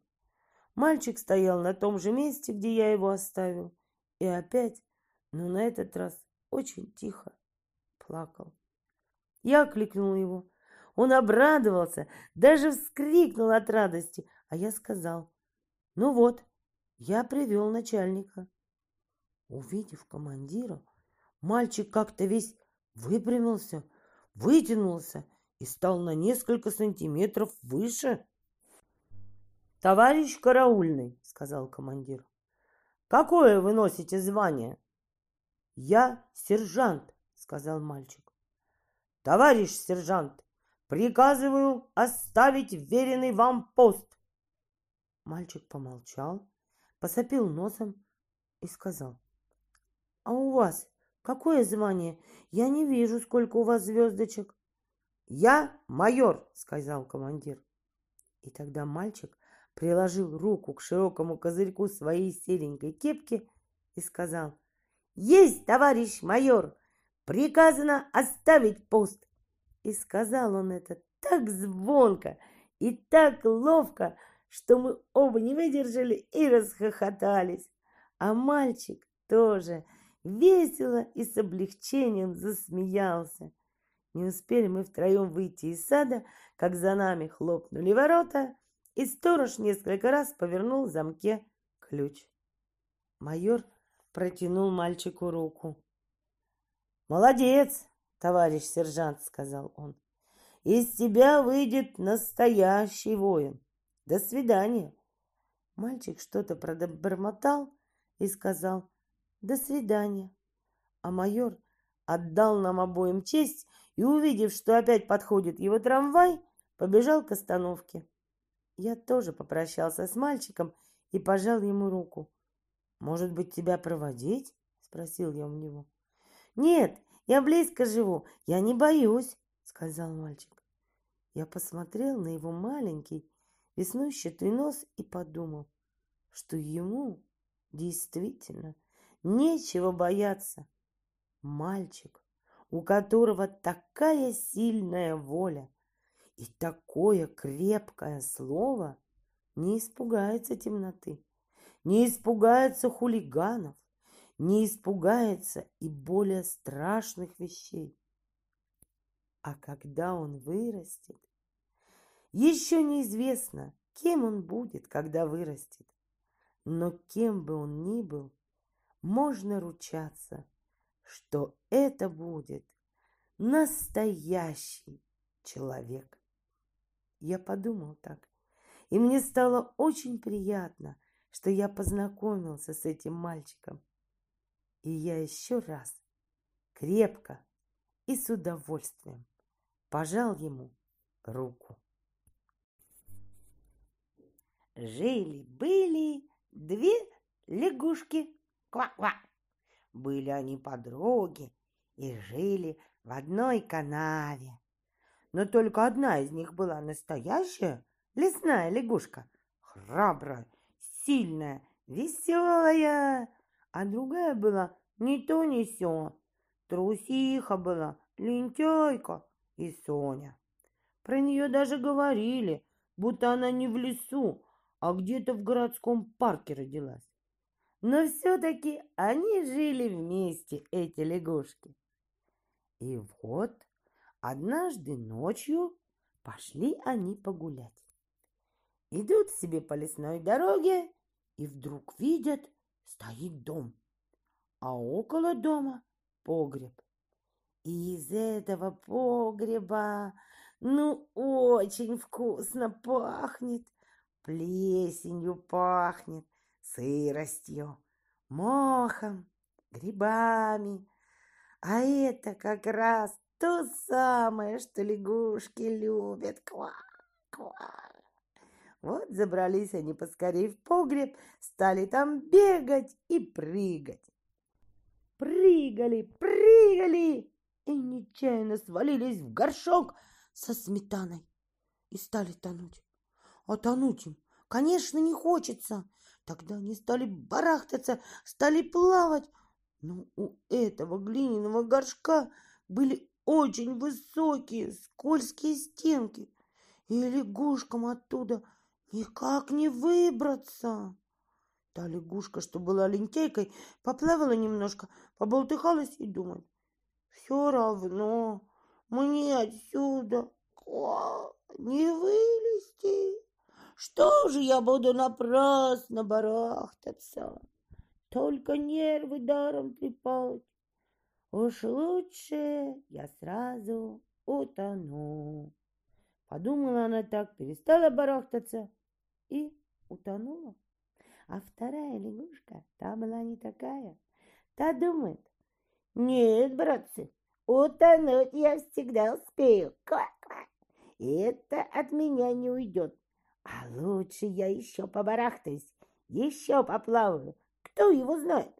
Может быть, у меня что-нибудь выйдет. Но только нет. Ничего не выходит. Как ни плавай, далеко не уплывешь. Горшок узенький, стенки скользкие. Не вылезти лягушки из сметаны. Но все-таки она не сдается, не унывает. Ничего, думает. Пока силы есть, буду барахтаться. Я ведь еще живая, значит, надо ква-ква жить. А там что будет? Ква-ква. И вот из последних сил борется наша храбрая лягушка со своей лягушачьей смертью. Уже вот она и сознание стала терять. Уж вот захлебнулась, уж вот ее ко дну тянет. Она и тут не сдается. Знай себе, лапками работает. Дрыгает лапками и думает. Нет, не сдамся. Шалишь, лягушачья смерть. И вдруг, что такое?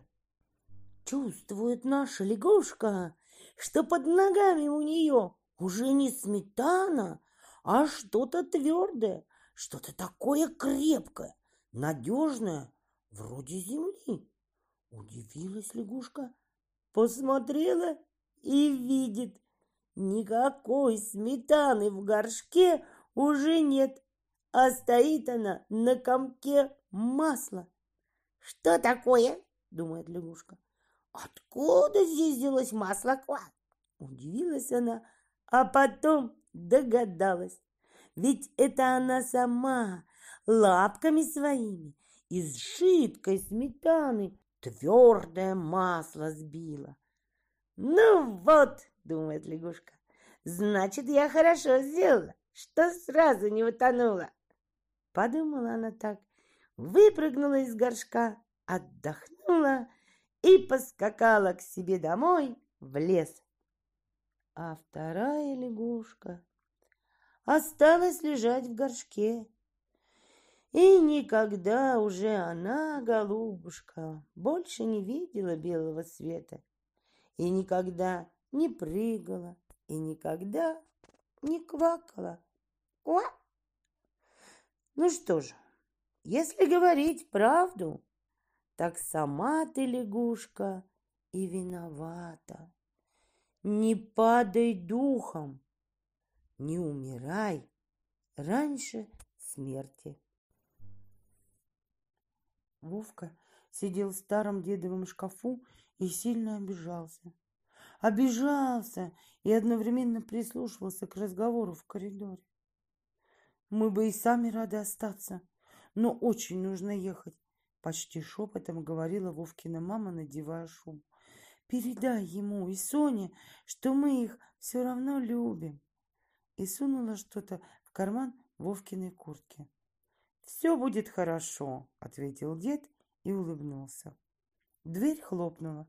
Шаркая тапочками, дедушка пошел на кухню ставить чайник. В шкафу семилетний Вовка даже решился поплакать, ну совсем чуть-чуть. И было чего. Все-таки Новый год на носу, а родителей опять вызвали на операцию. Так уж вышло, что у Вовки Родители оба врачи, хирурги, и очень часто их вызывали вдвоем на сложные операции. Но сегодня было обиднее всего больше. Новый год, а без мамы и папы встречать его очень тоскливо. Вовка любил предновогоднюю суету, мамины хлопоты – новогодние вкусности, которые она готовила, летая по кухне.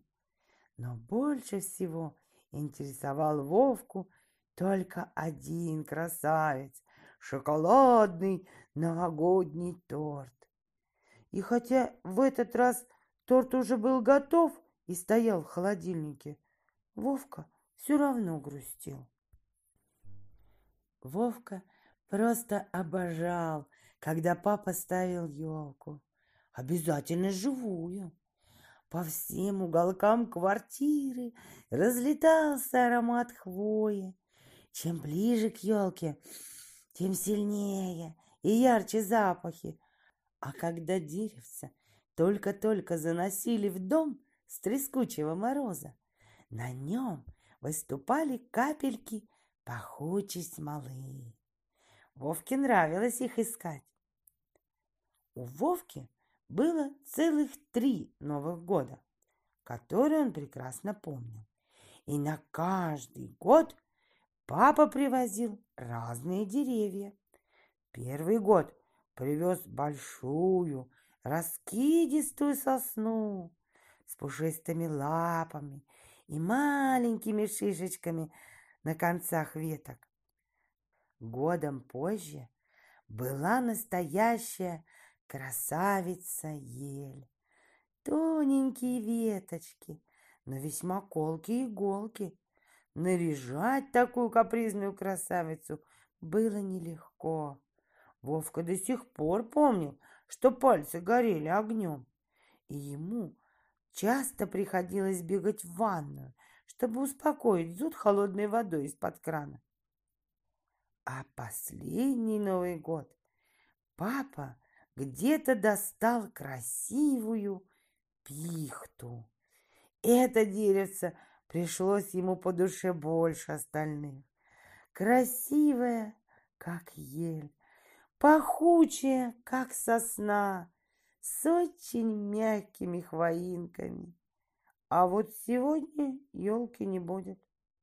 Подарков со сладостями тоже. И Новый год, скорее всего, пройдет мимо Вовки.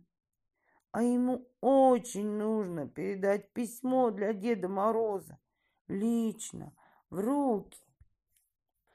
Воспоминания прошлогоднего праздника нахлынули горькими слезами, поэтому Вовка закрылся в темном шкафу, чтобы никто не слышал рыданий.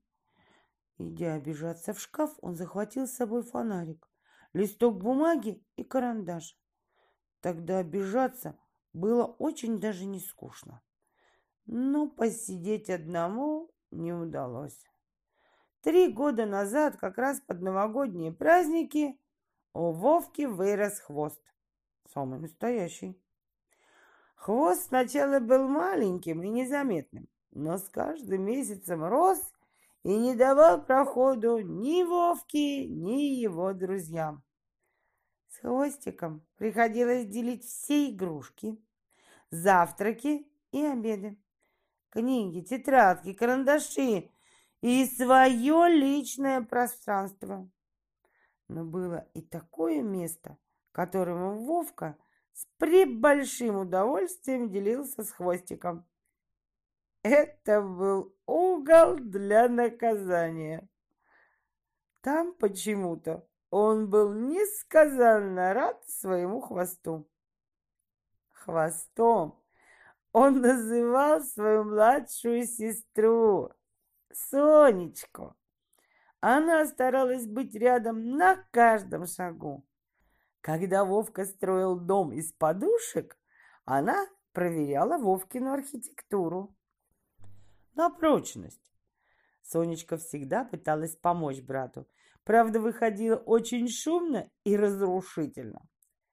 А если она внезапно засыпала в его кровати, то спала, как морская звезда, раскинув руки и ноги в разные стороны, что совершенно исключало возможность спокойно прилечь рядом.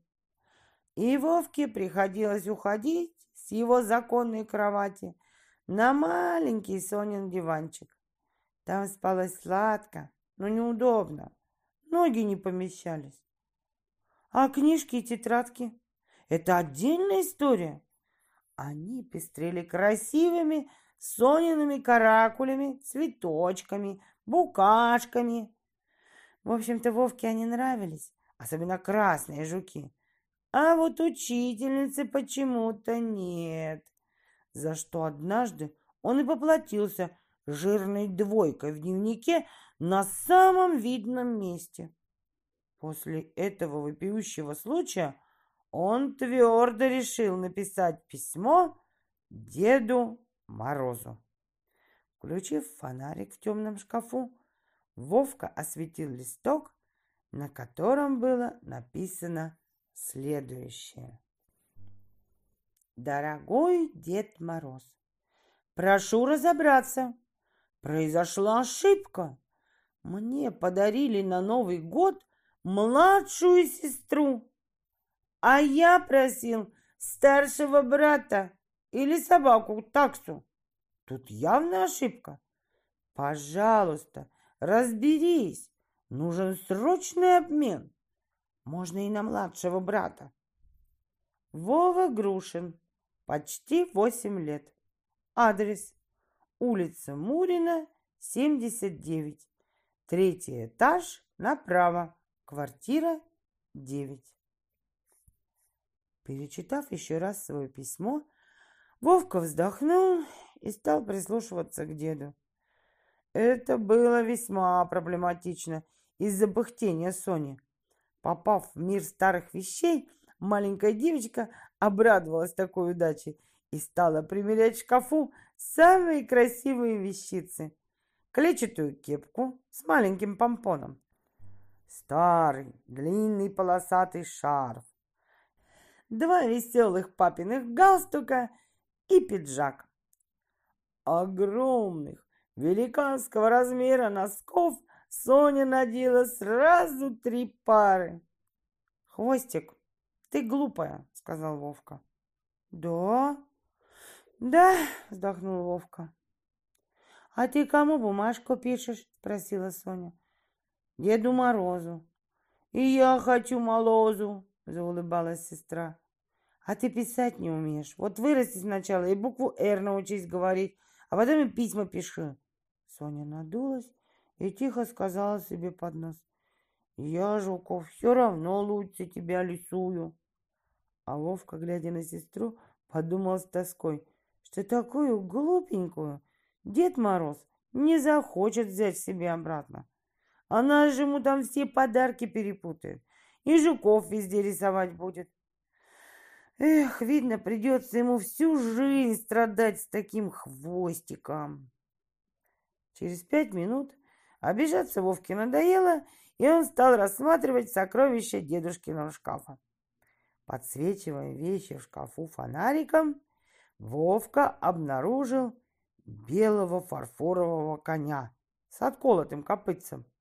Он был завернут в красивую бумагу, и это было явно подарок. Толкаясь и копошась в вещах, дети стали мешать друг другу. Соня, запутавшаяся в своих нарядах, вывалилась из шкафа прямо на пол, а Вовка, конечно, последовал за ней. Фарфоровый конь выпал вместе с детьми и разбился. На шум пришел дед. Зайдя в комнату, он увидел, что внуки сидят на ковре и что-то рассматривают. «Мы нечаянно», — тихо прошептал Хвостик. «Да, дела», — вздохнул дед и сел на диван. Дети пытались приставить отколотые детали на место, но склеить чудного коня уже было невозможно.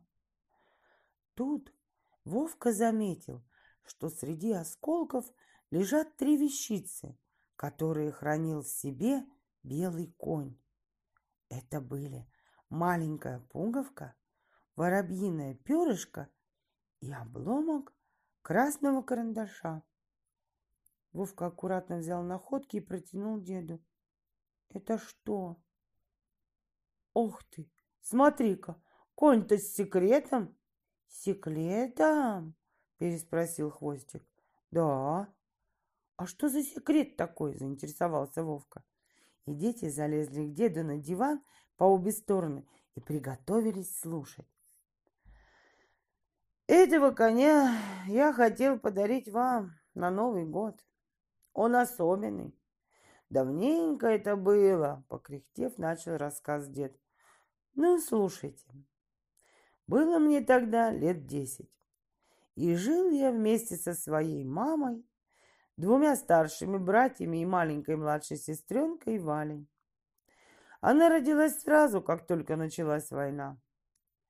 После войны отец так и не вернулся, пропал без вести. Мама и старшие братья должны были работать, чтобы хоть как-то пережить голод и разруху на тот момент. Тогда многие так жили. А я сидел с младшей сестрой. У меня была важная миссия. «Какая?» – удивился Вовка. «Я был старшим братом», – улыбнулся дед. «Вот, нашел еще важное дело», – поморщился Вовка. «Ну что такого интересного в этом?» Это самое интересное и удивительно. Хотя до Нового года я так не считал. Потому что моя сестра была маленькой, вредной и капризной. С ней было очень тяжело. «Как я тебя понимаю!» — вздохнул Вовка.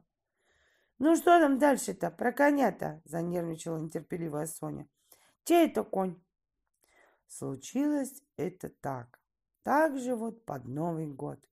Много лет назад. Мама часто отправляла нас в одно интересное место – магазин старых вещей. Туда можно было отнести на продажу то старинные часы нашей бабушки, то столовые приборы из мельхиора. Столько всего красивого, как в том магазине, я никогда не видел. Туда слетались вещи со всего города. Они были волшебные. Мы с Валей в этом были уверены. Коробочки, серебряные ложки, книги в кожаных переплетах, часы разных размеров и форм. Вале, например, нравились огромные напольные часы с большими увесистыми гирями. А вот для меня самой главной вещицей был белый фарфоровый конь. А отколотая копытца придавала ему еще больше волшебства. Приходя в магазин, мы проверяли, не купил ли кто этого коня. Вечером перед Новым годом к нам приехал гость. Папин фронтовой друг, дядя Петя, привез подарки. Маме теплую шаль, мне и братьям ботинки, хотя и не новые, но все же очень добротные. И даже то, что ботинки оказались малы, меня это нисколько не смутило. Я с интересом слушал веселые добрые рассказы про своего папу. Это было хорошим, теплым подарком на Новый год от дяди Пети. Маленькой Вале дядя Петя подарил три апельсина. Вся комната заполнилась апельсиновым ароматом. Мы давно уже не ели апельсины. А Валька так-то вообще никогда. Она смотрела на них, как на что-то очень волшебное. И, кажется, даже боялась их. Мы смеялись, что Валя ходит с ними по комнате и все время нюхает.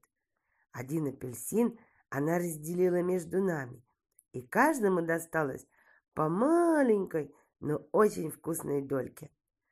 Саму кожуру мы заварили кипятком из чайника и пили чай с сушками. Новый год удался. Два апельсина Валя спрятала под подушку. А на утро мы долго не могли найти Валю. Проснувшись, увидели, что ее нет, и стали искать везде. Во дворе, в подъезде и даже на чердаке. Я тогда очень испугался и рассердился на Валю. Думал, что как найду, сразу устрою ей хорошую взбучку. Все намотанные и перепачканные сажей, мы вернулись домой. Зайдя с Мороза в комнату, увидели странную картину. Мама сидела за столом и улыбалась. Валя, опустив голову, плакала. А на столе сиял красавец, фарфоровый конь с отколотым копытцем. Оказывается, Валя всю ночь обдумывала план, а на утро она без спросу отправилась в наш любимый магазинчик. Там она выкупила белого коня за два огромных апельсина. И кому же это ты? Сашке, указывая на меня, схлипнула Валя. У него же подарка на Новый год нет. Ботинки от дяди Пети ему малы. Подарка нет, понимаешь, мама? Мама обняла Валю и поцеловала. Понимаю. На какое-то время в комнате, где сидели внуки и дедушка, повисла тишина. Каждый задумался о своем. «А что это за пуговка, перышко и карандашик?» — спросил Вовка. «Это Валины богатство. Я даже и не знал, что она мне такое подбросит. Пуговку она нашла, когда мы играли в разбойников во дворе.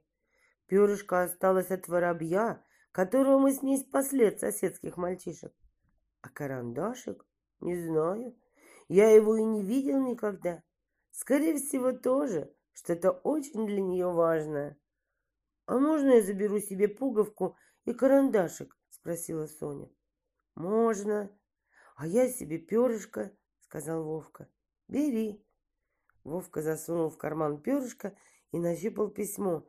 «Я придумал!» — весело крикнул Вовка. «Деда, поехали за елкой в лес сейчас, мы еще успеем. И у нас будет Новый год, настоящий.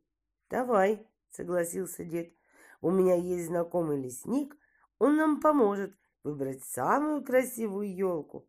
Если быстро соберемся, то успеем к полуночи. «Ура!» – закричали дети и побежали одеваться.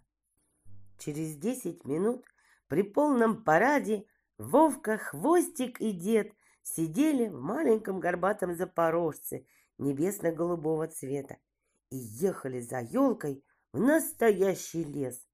Всю дорогу Вовка сжимал в кармане письмо Деду Морозу и все время думал про обмен, который ему уже не казался таким выгодным, как раньше.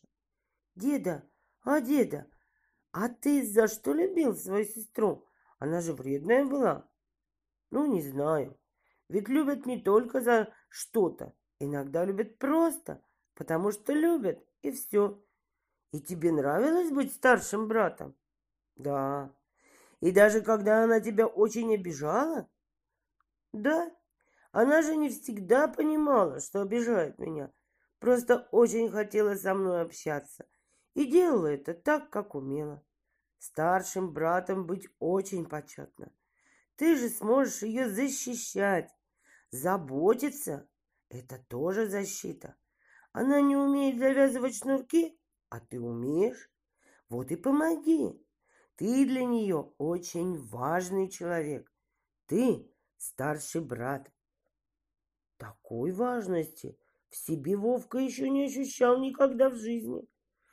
Дед и Хвостик стали весело напевать песенку про елочку, а Вовка смотрел на заснеженные огромные ели и сосны. Машина забиралась все глубже и глубже в лес. Деревья становились выше и раскидистее. Снегу становилось все больше и больше. «Смотрите, смотрите, заяц!» — воскликнул Вовка. Дед остановил машину. Дети сразу побежали к косому, а тот задал стрекача и скрылся среди берез и елей. Соня споткнулась и упала. Прямо в снег лицом. Вовка мигом оказался рядом и протянул руку. «Вставай, хвостик, а ты замерзнешь и заболеешь. Вози с тобой потом, лечи тебя. Отряхивая сестренку от снега, Вовка старался помочь ей согреть руки и щеки, которые вмиг раскраснелись от снега и мороза, как яблоки. «Беда у нас, ребятки!» — громко и задачно сказал дед. «Кажется, мы заблудились, а машина не заводится». «Как же это так?» — перепугались дети. «Эх, жаль, что уже темнеет, и канун Нового года. Все к праздникам готовятся. Что ж делать-то? Дети стали мерзнуть. Вовка предложил сестре. А ну-ка, догони меня. Тебя? Да, меня. Веселясь, они стали бегать вокруг машины. А дед громко свистел и аукал высоко в лес. И Вовка с Соней стали так делать. Несмотря на, ни на что, это было очень весело. Детям же редко разрешают кричать. А тут визжи, ори, вой, пой, и чем громче, тем лучше. Через двадцать минут этого веселого хулиганства из-за деревьев появилась лошадь, запряженная в сани. Лесник. Тут же повалил и пушистый снег. Лесник с дедом ковырялись в запорожце, а Вовка обнаружил в санях целую корзину красных яблок и предложил угостить лошадь.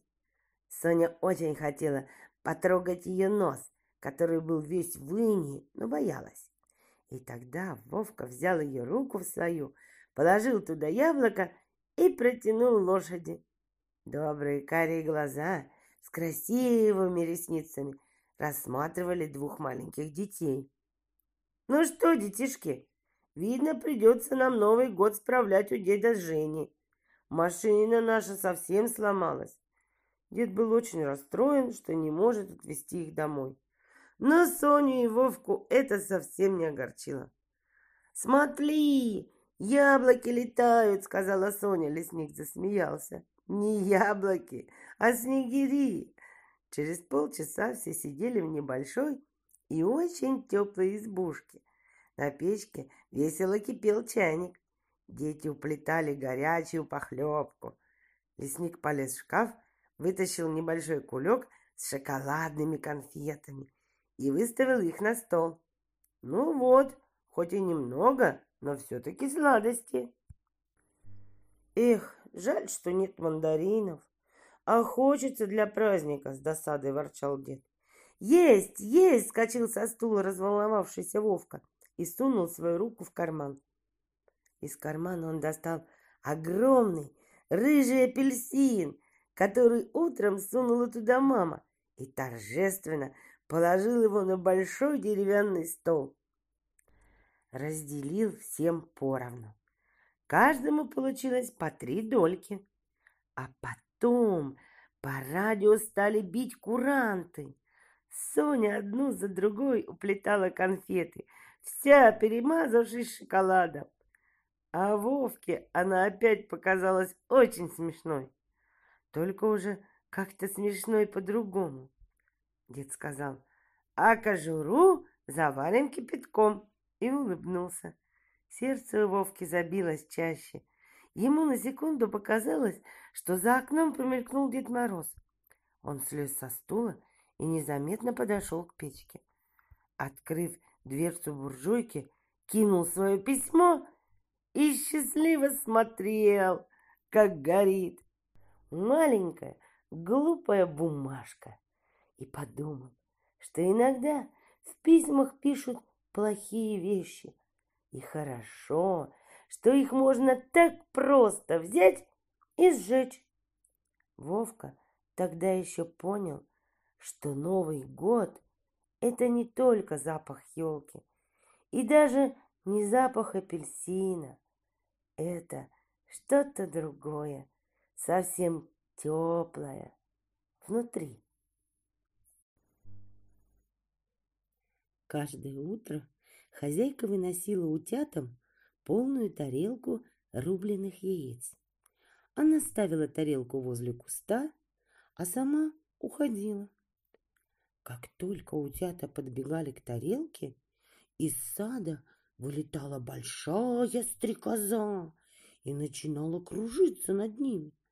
Она так страшно стрекотала, что перепуганные утята убегали и прятались в траве. Они боялись, что стрекоза их всех перекусает. А злая стрекоза садилась на тарелку, пробовала еду и потом улетала. После этого утята уже целый день не подходили к тарелке. Они боялись, что стрекоза прилетит опять. Вечером хозяйка убирала тарелку и говорила, «Должно быть, наши утята заболели, что-то они ничего не едят». Она и не знала, что утята каждый вечер голодные ложились спать. Однажды к утятам пришел в гости их сосед, маленький утенок Алеша. Когда утята рассказали ему про стрекозу, он стал смеяться. «Ну и храбрецы!» — сказал он. «Я один прогоню эту стрекозу. Вот вы увидите завтра». «Ты хвастаешь!» — сказали утята. «Завтра ты первый испугаешься и побежишь». На другое утро хозяйка, как всегда, поставила на землю тарелку с рубленными яйцами и ушла «Ну, смотрите», — сказал смелый Алеша, — «сейчас я буду драться с вашей стрекозой». Только он сказал это, как вдруг зажужжала стрекоза. Прямо сверху она полетела на тарелку. Утята хотели убежать, но Алеша не испугался. Не успела стрекоза сесть на тарелку, как Алеша схватил ее клювом за крыло. На силу она вырвалась и с поломенным крылом улетела. С тех пор она никогда не прилетала в сад, и утята каждый день наедались досыта. Они не только ели сами, но и угощали храброго Алешу за то, что он спас их от стрекозы. Одна кура гуляла во дворе с цыплятами. У нее девять маленьких цыплят. Вдруг откуда-то прибежала лохматая собака. Собака подкралась к цыплятам и схватила одного. Тут все другие цыплята испугались и бросились в рассыпную. Кура тоже сначала очень сильно испугалась и побежала. Но потом смотрит, какой скандал! Собака держит в зубах ее маленького цыпленка и, наверное, мечтает его съесть. Тогда кура смело подбежала к собаке, она немножко подскочила и больно клюнула собаку в самый глаз. Собака от удивления даже рот раскрыла и цыпленка выпустила. И тот сразу поскорее убежал. А собака посмотрела, кто ее клюнул в глаз, и, увидел куру, рассердилась и бросилась на нее. Но тут подбежал хозяин, схватил собаку за ошейник и увел ее с собой. А кура, как ни в чем не бывало, собрала всех своих цыплят, пересчитала их и снова стала прогуливаться по двору. В детском саду было много игрушек. По рельсам бегали заводные паровозы. В комнате гудели самолеты. Колясках лежали нарядные куклы. Ребята играли вместе, и всем было весело.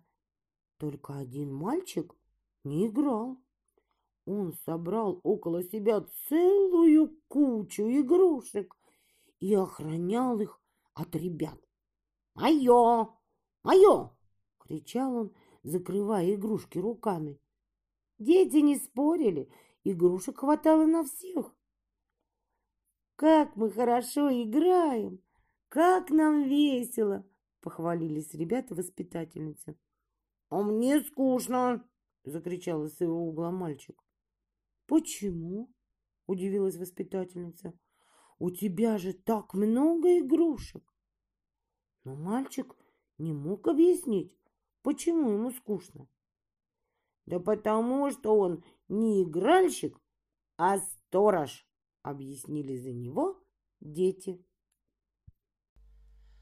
Два короля вступили в спор, чья армия сильней.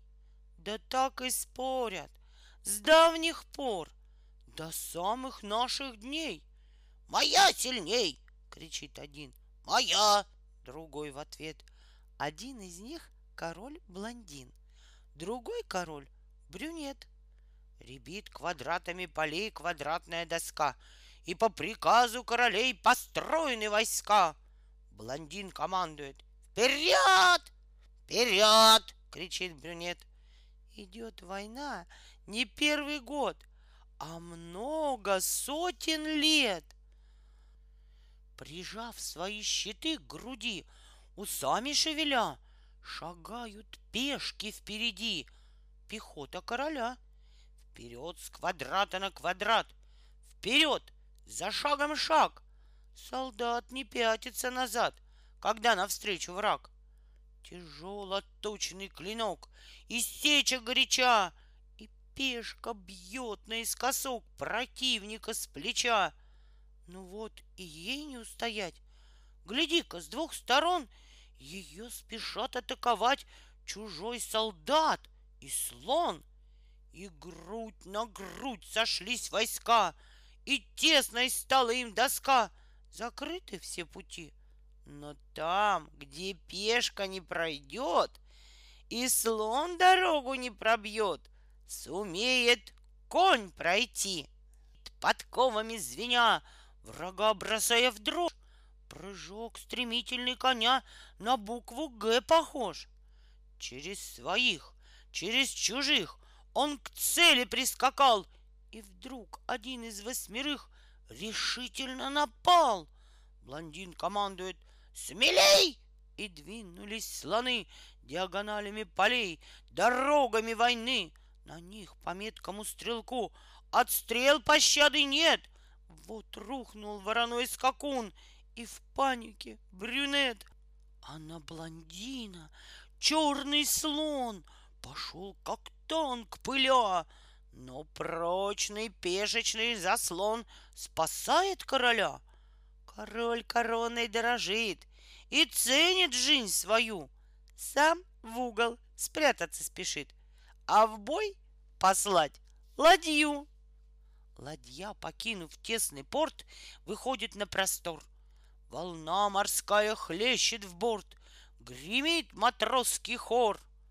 Мы в боях бывали, мы врагов бивали, грудью что встречали, плавали в туман — по горизонтали и по вертикали мы пересекали море, океан. Квадрат С8 есть! Огонь! Огонь! Квадрат Е51! Уже погиб последний конь, да и слонам не встать. А чья же армия сильней? Неясно до сих пор. Так пусть же схватка двух ферзей решит жестокий спор. Одной рукой, сжимая меч, другой приклад ружья, ферзь может доску пересечь, как слон и как ладья. Сошлись, сражаются, и вот от горя слаб и сед блондин на троне слезы льет, и в трауре брюнет Ребит квадратная доска квадратами полей, И поредели уж войска обоих королей. Сложили головы ферзи, ладьи ушли на дно. Но не сдаются короли, воюют все равно. Брюнет командует «За мной! За мной!» — кричит блондин. Хоть у блондина за спиной всего солдат один. На доску всю из края в край сумел пройти солдат. Блондин воскликнул. Выбирай любую из наград. Ты храбро бился за меня, не отступал в бою. Бери себе, солдат, коня, слона или ладью. А тот ему в ответ. Позволь, ферзем солдату стать, Иначе нам с тобой, король, победы не видать. Брюнет от страха занемог, заныл, теряя спесь. О, если б был я быстроног, как славный витязь ферзь! Ну что за шаг у короля? И малый неуклюж, и мне на битые поля нельзя вставать к тому ж. И никудышный я стрелок, стреляю лишь в упор. Брюнет пустился на утек, хоть на ноги не скор. А ферзь кричит вдогонку «Шах!» Что значит «берегись!» Брюнет бежит и в попыхах смекает, где спастись. Он еле ноги приволок на самый край доски, сидит, забившись в уголок от страха и тоски. А через поле перед ним стоит король-блондин, но сладить с недругом своим не может он один. Тогда между ними прыгнул ферзь и крикнул «Шах и мат!» Король-блондин сияет весь, своей победе рад. Куда не сунется брюнет, ему нигде спасения нет. Здесь острый меч, а там свинец. Окончен бой, игре конец. Бой, а между тем я рад вам доложить, что могут без чудес совсем бойцы опять ожить. Со дна поднимутся ладьи, воспрянет конь с земли, и снова армии свои построят короли. В одной из них бойцы белы, в другой черным черны, но обе армии смелы и силами равны. Они в доспехах боевых идти готовы в бой, а полководцами у них сегодня мы с тобой. И кто искуснее из нас, того победа ждет. Ну что, сразимся? Хоть сейчас. У белых первый ход. Крошка-сын к отцу пришел и спросила Кроха, что такое хорошо и что такое плохо. У меня секретов нет. Слушайте, детишки, папы этого ответ помещаю в книжке. Если ветер крыши рвет, если град загрохал, каждый знает, это вот для прогулок плохо. Дождь покапал и прошел, солнце в целом свете — это очень хорошо и большим, и детям. Если сын чернее ночи, грязь лежит на рожице, ясно. Это плохо очень для ребячей кожицы. Если мальчик любит мыло и зубной порошок, этот мальчик очень милый, поступает хорошо. Если бьет дряной драчун слабого мальчишку, я такого не хочу даже вставить в книжку. Этот вот кричит, не трожь, тех, кто меньше ростом.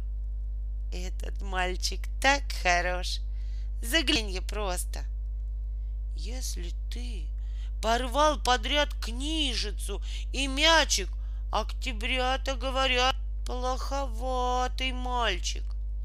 Если мальчик любит труд, тычет в книжку пальчик, про такого пишут тут.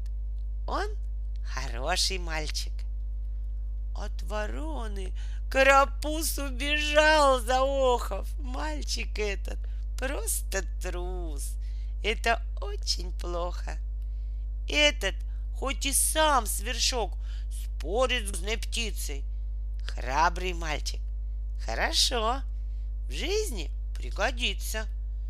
Этот в грязь полез. И рад, что грязна рубаха. Про такого говорят, он плохой, неряха. Этот чистит валенки, моет сам галоши. Он хотя и маленький, но вполне хороший. Помни это, каждый сын, знай любой ребенок, вырастет из сына свин, если сын свиненок. Мальчик радостный пошел и решила кроха. Буду делать хорошо и не буду плохо. Я песню стать бы хотела в тот миг, что сияет светло, Чтоб вольная песня взлетела, Чтоб эхо ее разнесло — под самые звезды бы взвиться Напевом звенящим моим, На волны бы им опуститься И слиться с простором морским. Пускай бы звенели мечтания И счастья заветные сны.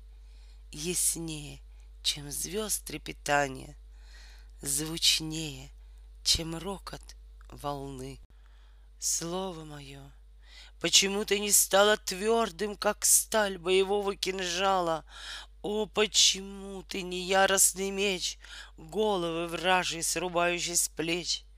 Верный клинок, закаленное слово, Я из ножон тебя вырвать готова, В грудь ты вонзишься, да только в мою, Вражих сердец не пробьешь ты в бою. Выточу, высветлю сталь, оточила — только бы воли и силы хватило, Будет сверкать мой клинок на стене. Всем на показ, укоризную мне. Слово оружие мое и отрада, Вместе со мной тебе гибнуть не надо, Пусть неизвестный собрат мой с плеча Метким клинком поразит палача. Лязгнет клинок, кандалы разбивая — Гулом ответит тюрьма вековая. Встретится эхо с бренцанием мечей, С громом живых, не тюремных речей. Пусть же в наследие разящее слово Мстители примут для битвы суровой.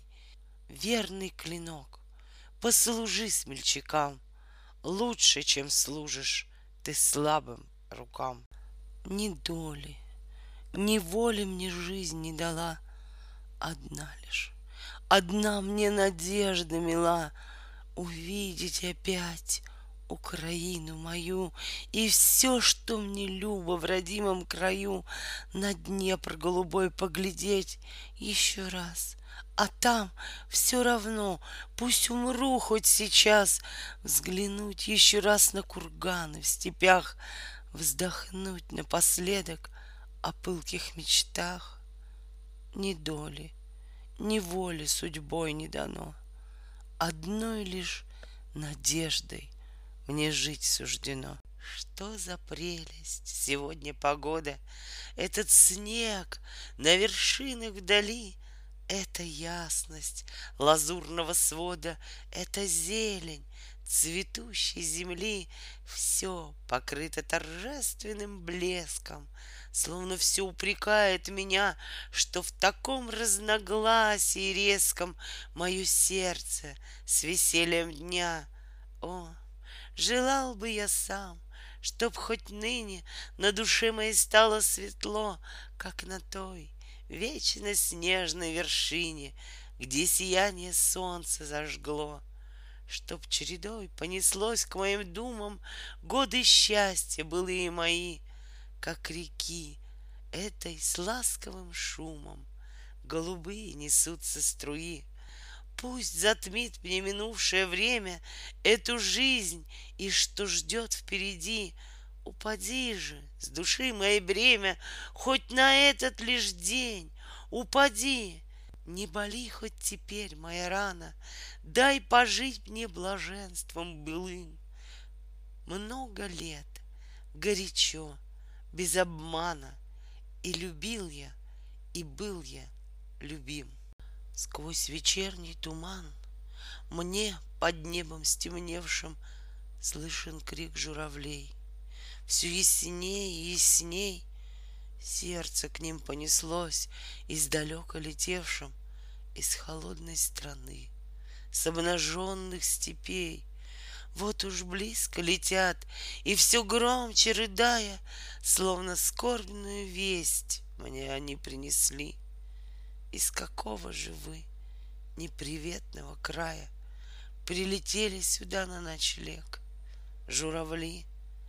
Я ту знаю страну, где уж солнце без силы, Где уж савана ждет, холодея земля, И где в голых лесах воет ветер унылый.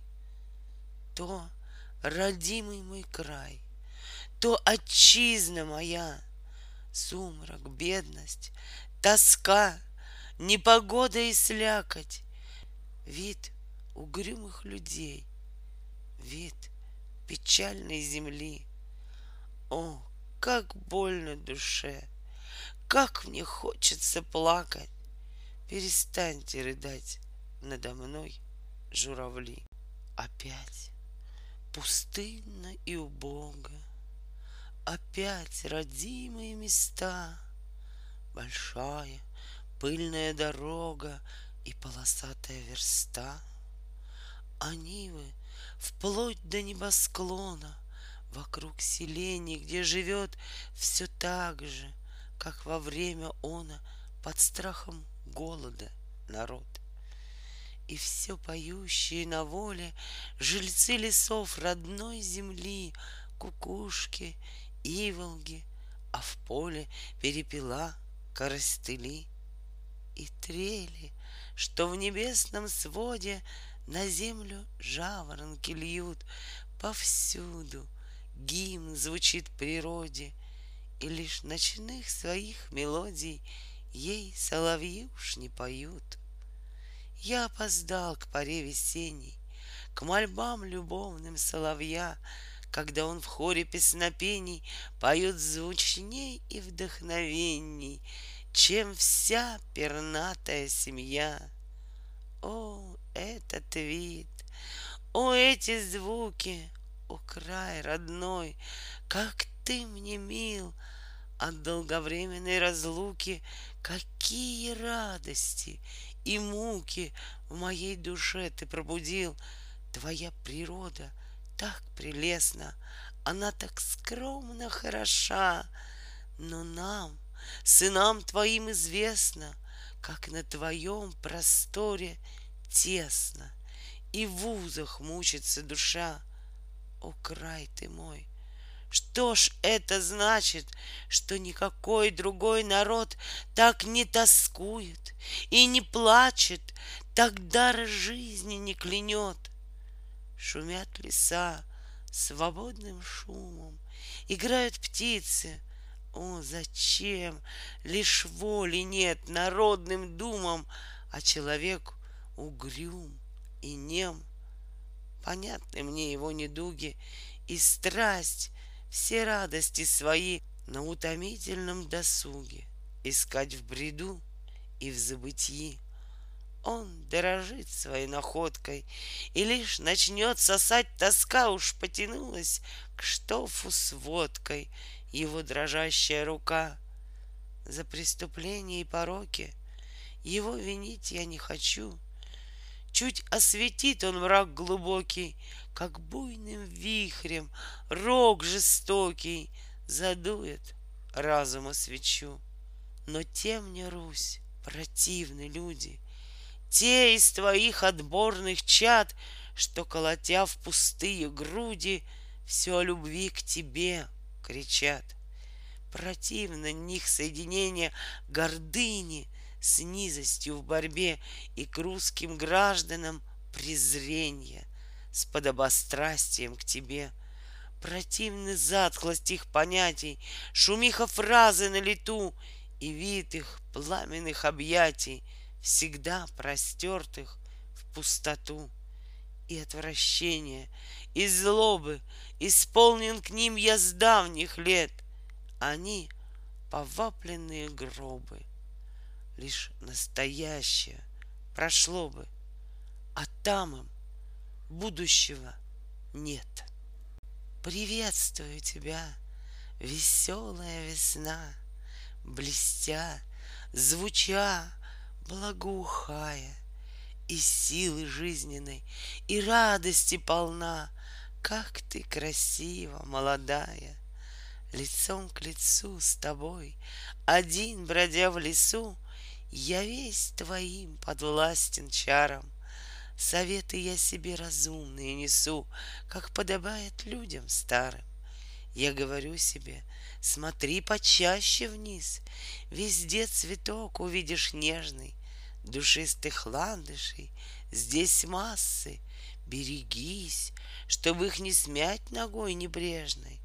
Старайся уловить из света и теней Игру в причудливых узорах, И кашель сдерживай — Чтоб слышались ясней Напевы птиц и листьев шорох. Варвара Марченкова. Ботинки-путешественники. У Вовки Грибкова жили-были ботинки. Правый ботинок звали Правик, а левый — Левик. Жили они в паре дружно, и были не разлей вода. Шнурков друг другу не рвали, на пятки не наступали, носы не задирали. День-деньской служили Вовке верой и правдой. Бывает, проспит Вовка к первому уроку или засидится над кашей.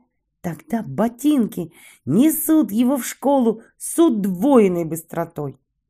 По дороге Левик живо отбивает ритм, а Правик бодро запевает. А ты, бат, ты, батики, бравые мы ботики, шаг чеканим ловко, чтобы спел наш Вовка. И Вовка успевал влететь в класс перед самым носом учительницы. Во всей школе не было такого бегуна, кто мог бы его обогнать. А вот с арифметикой у Вовки не ладилось. Хотя Левик с Правиком и в этом деле старались помочь своему хозяину. Едва зазвенит звонок с урока, ботинки мигом несут Вовку домой и сажают за домашнее задание. Вовка, что есть мочи, упирается. Его так и тянет свернуть во двор или забраться на голубятню а ботинки не сдаются и только ускоряют шаг. С такими ботинками Вовка не знал горя. Но почему же он ни капельки не ценил своих преданных друзей? Почему швырялся ими вместо того, чтобы аккуратно снять и поставить на полку? Почему не чистил их ни по утрам, ни по вечерам?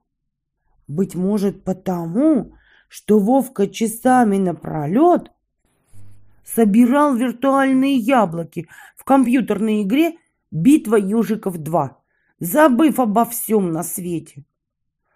До того Вовку затянула эта игра, что однажды он не приготовил уроков и схлопотал свою первую двойку.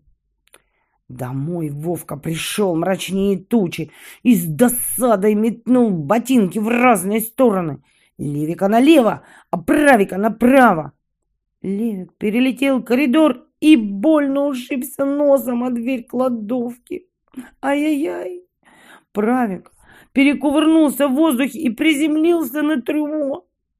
Лежа на боку, Правик разглядывал свое отражение в зеркале трюмо, сплеснул шнурками и заголосил.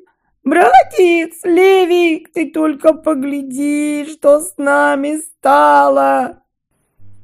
У меня вот, вот подметка отлетит, а у тебя носы потрескались и каши просят!» Левик только вздохнул в ответ. Эх. Недолго думая, ботинки решили проучить нерадивого Вовку и в тот же вечер ушли из дома на поиски нового хозяина. Путь наших друзей лежал через старый мост. Он соединял западную часть города с восточной его частью. Отсюда рукой подать до ближайшей деревни, где обязательно найдется аккуратный мальчик, который не даст нас в обиду. Так думали ботинки, весело ступая по мосту. Внезапно с реки подул свежий ветерок. Левик оступился и, зацепившись шнурком за гвоздь, повис над черной бездной реки.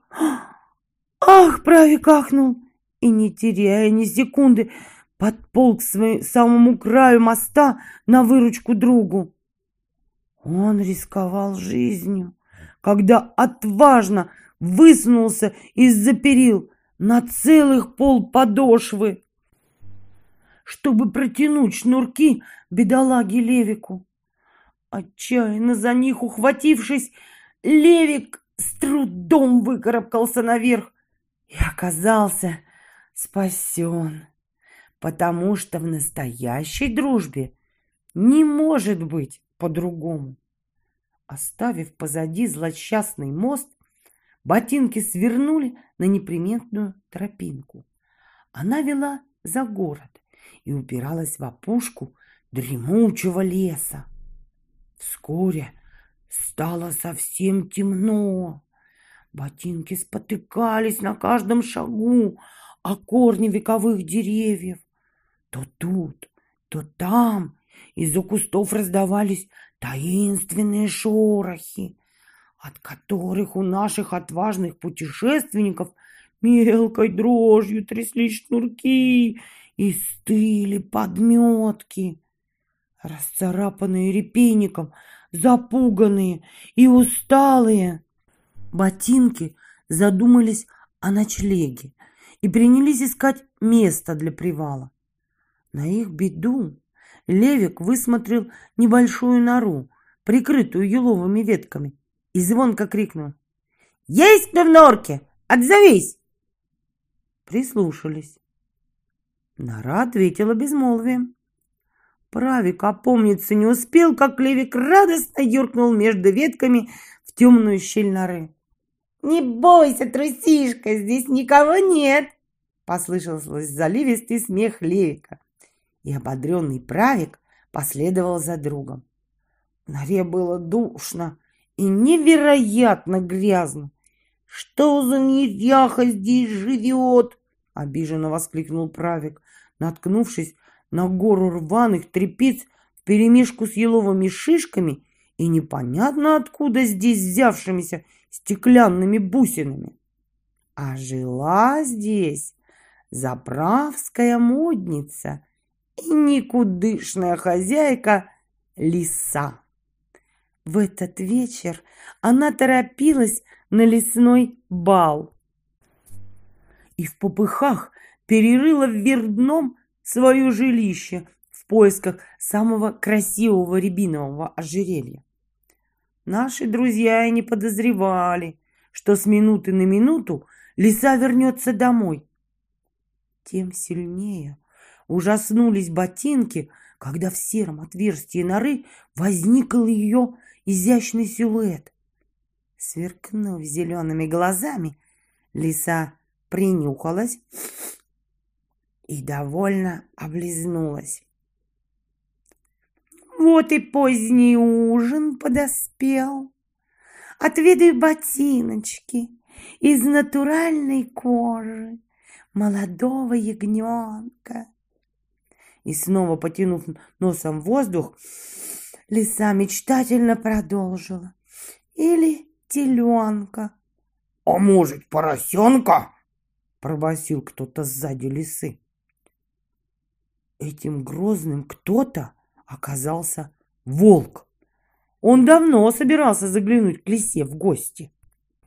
На обед или ужин. Наивный волк представлял ее жилище битком набитым всякой вкуснятиной. Но едва окинув взглядом скромную обстановку норы, волк разочарованно хмыкнул. «Да уж, сестрица-лисица, нечего тебя поживиться. Раз так, давай делиться. Тебе левый ботинок, мне правый. Или наоборот. Наверняка они оба одинаково вкусные, но голодное это брюхо. Оцепенев от ужаса, ботинки замерли перед надвигающимся на них волком. Лиса загородила выход из норы пушистым хвостом. Отступать бедным друзьям было некуда. Волк распахнул гигантскую пасть, схватил Левика за нос, подбросил в воздух щелк. Челюсть клацнула и наглухо захлопнулась пасти волка было жутко и гораздо темнее, чем у лисы в норе. Но Левик не пал духом. Он вытянул вперед шнурки и начал продвигаться во мраке на ощупь. Волк корчился от щекотки в брюхе и сильно обрадовался, когда Левик наконец выбрался наружу. «Опустим-ка их по добру, по здорову!» порешили волк с лисой. И бравые ботинки, очертя каблуки, понеслись прочь из леса, не разбирая дороги. На опушке леса наших героев ждал заплаканный Вовка. Узнав о пропаже ботинок, Вовка в ту же минуту устремился на их поиски. И, найдя их здесь, пыльных и потертых, но таких родных, он клятвенно пообещал отныне и во веки веков ухаживать за ботинками, как за самим собой. Потому что Вовка понял, как легко потерять то, что имеешь, но не ценишь.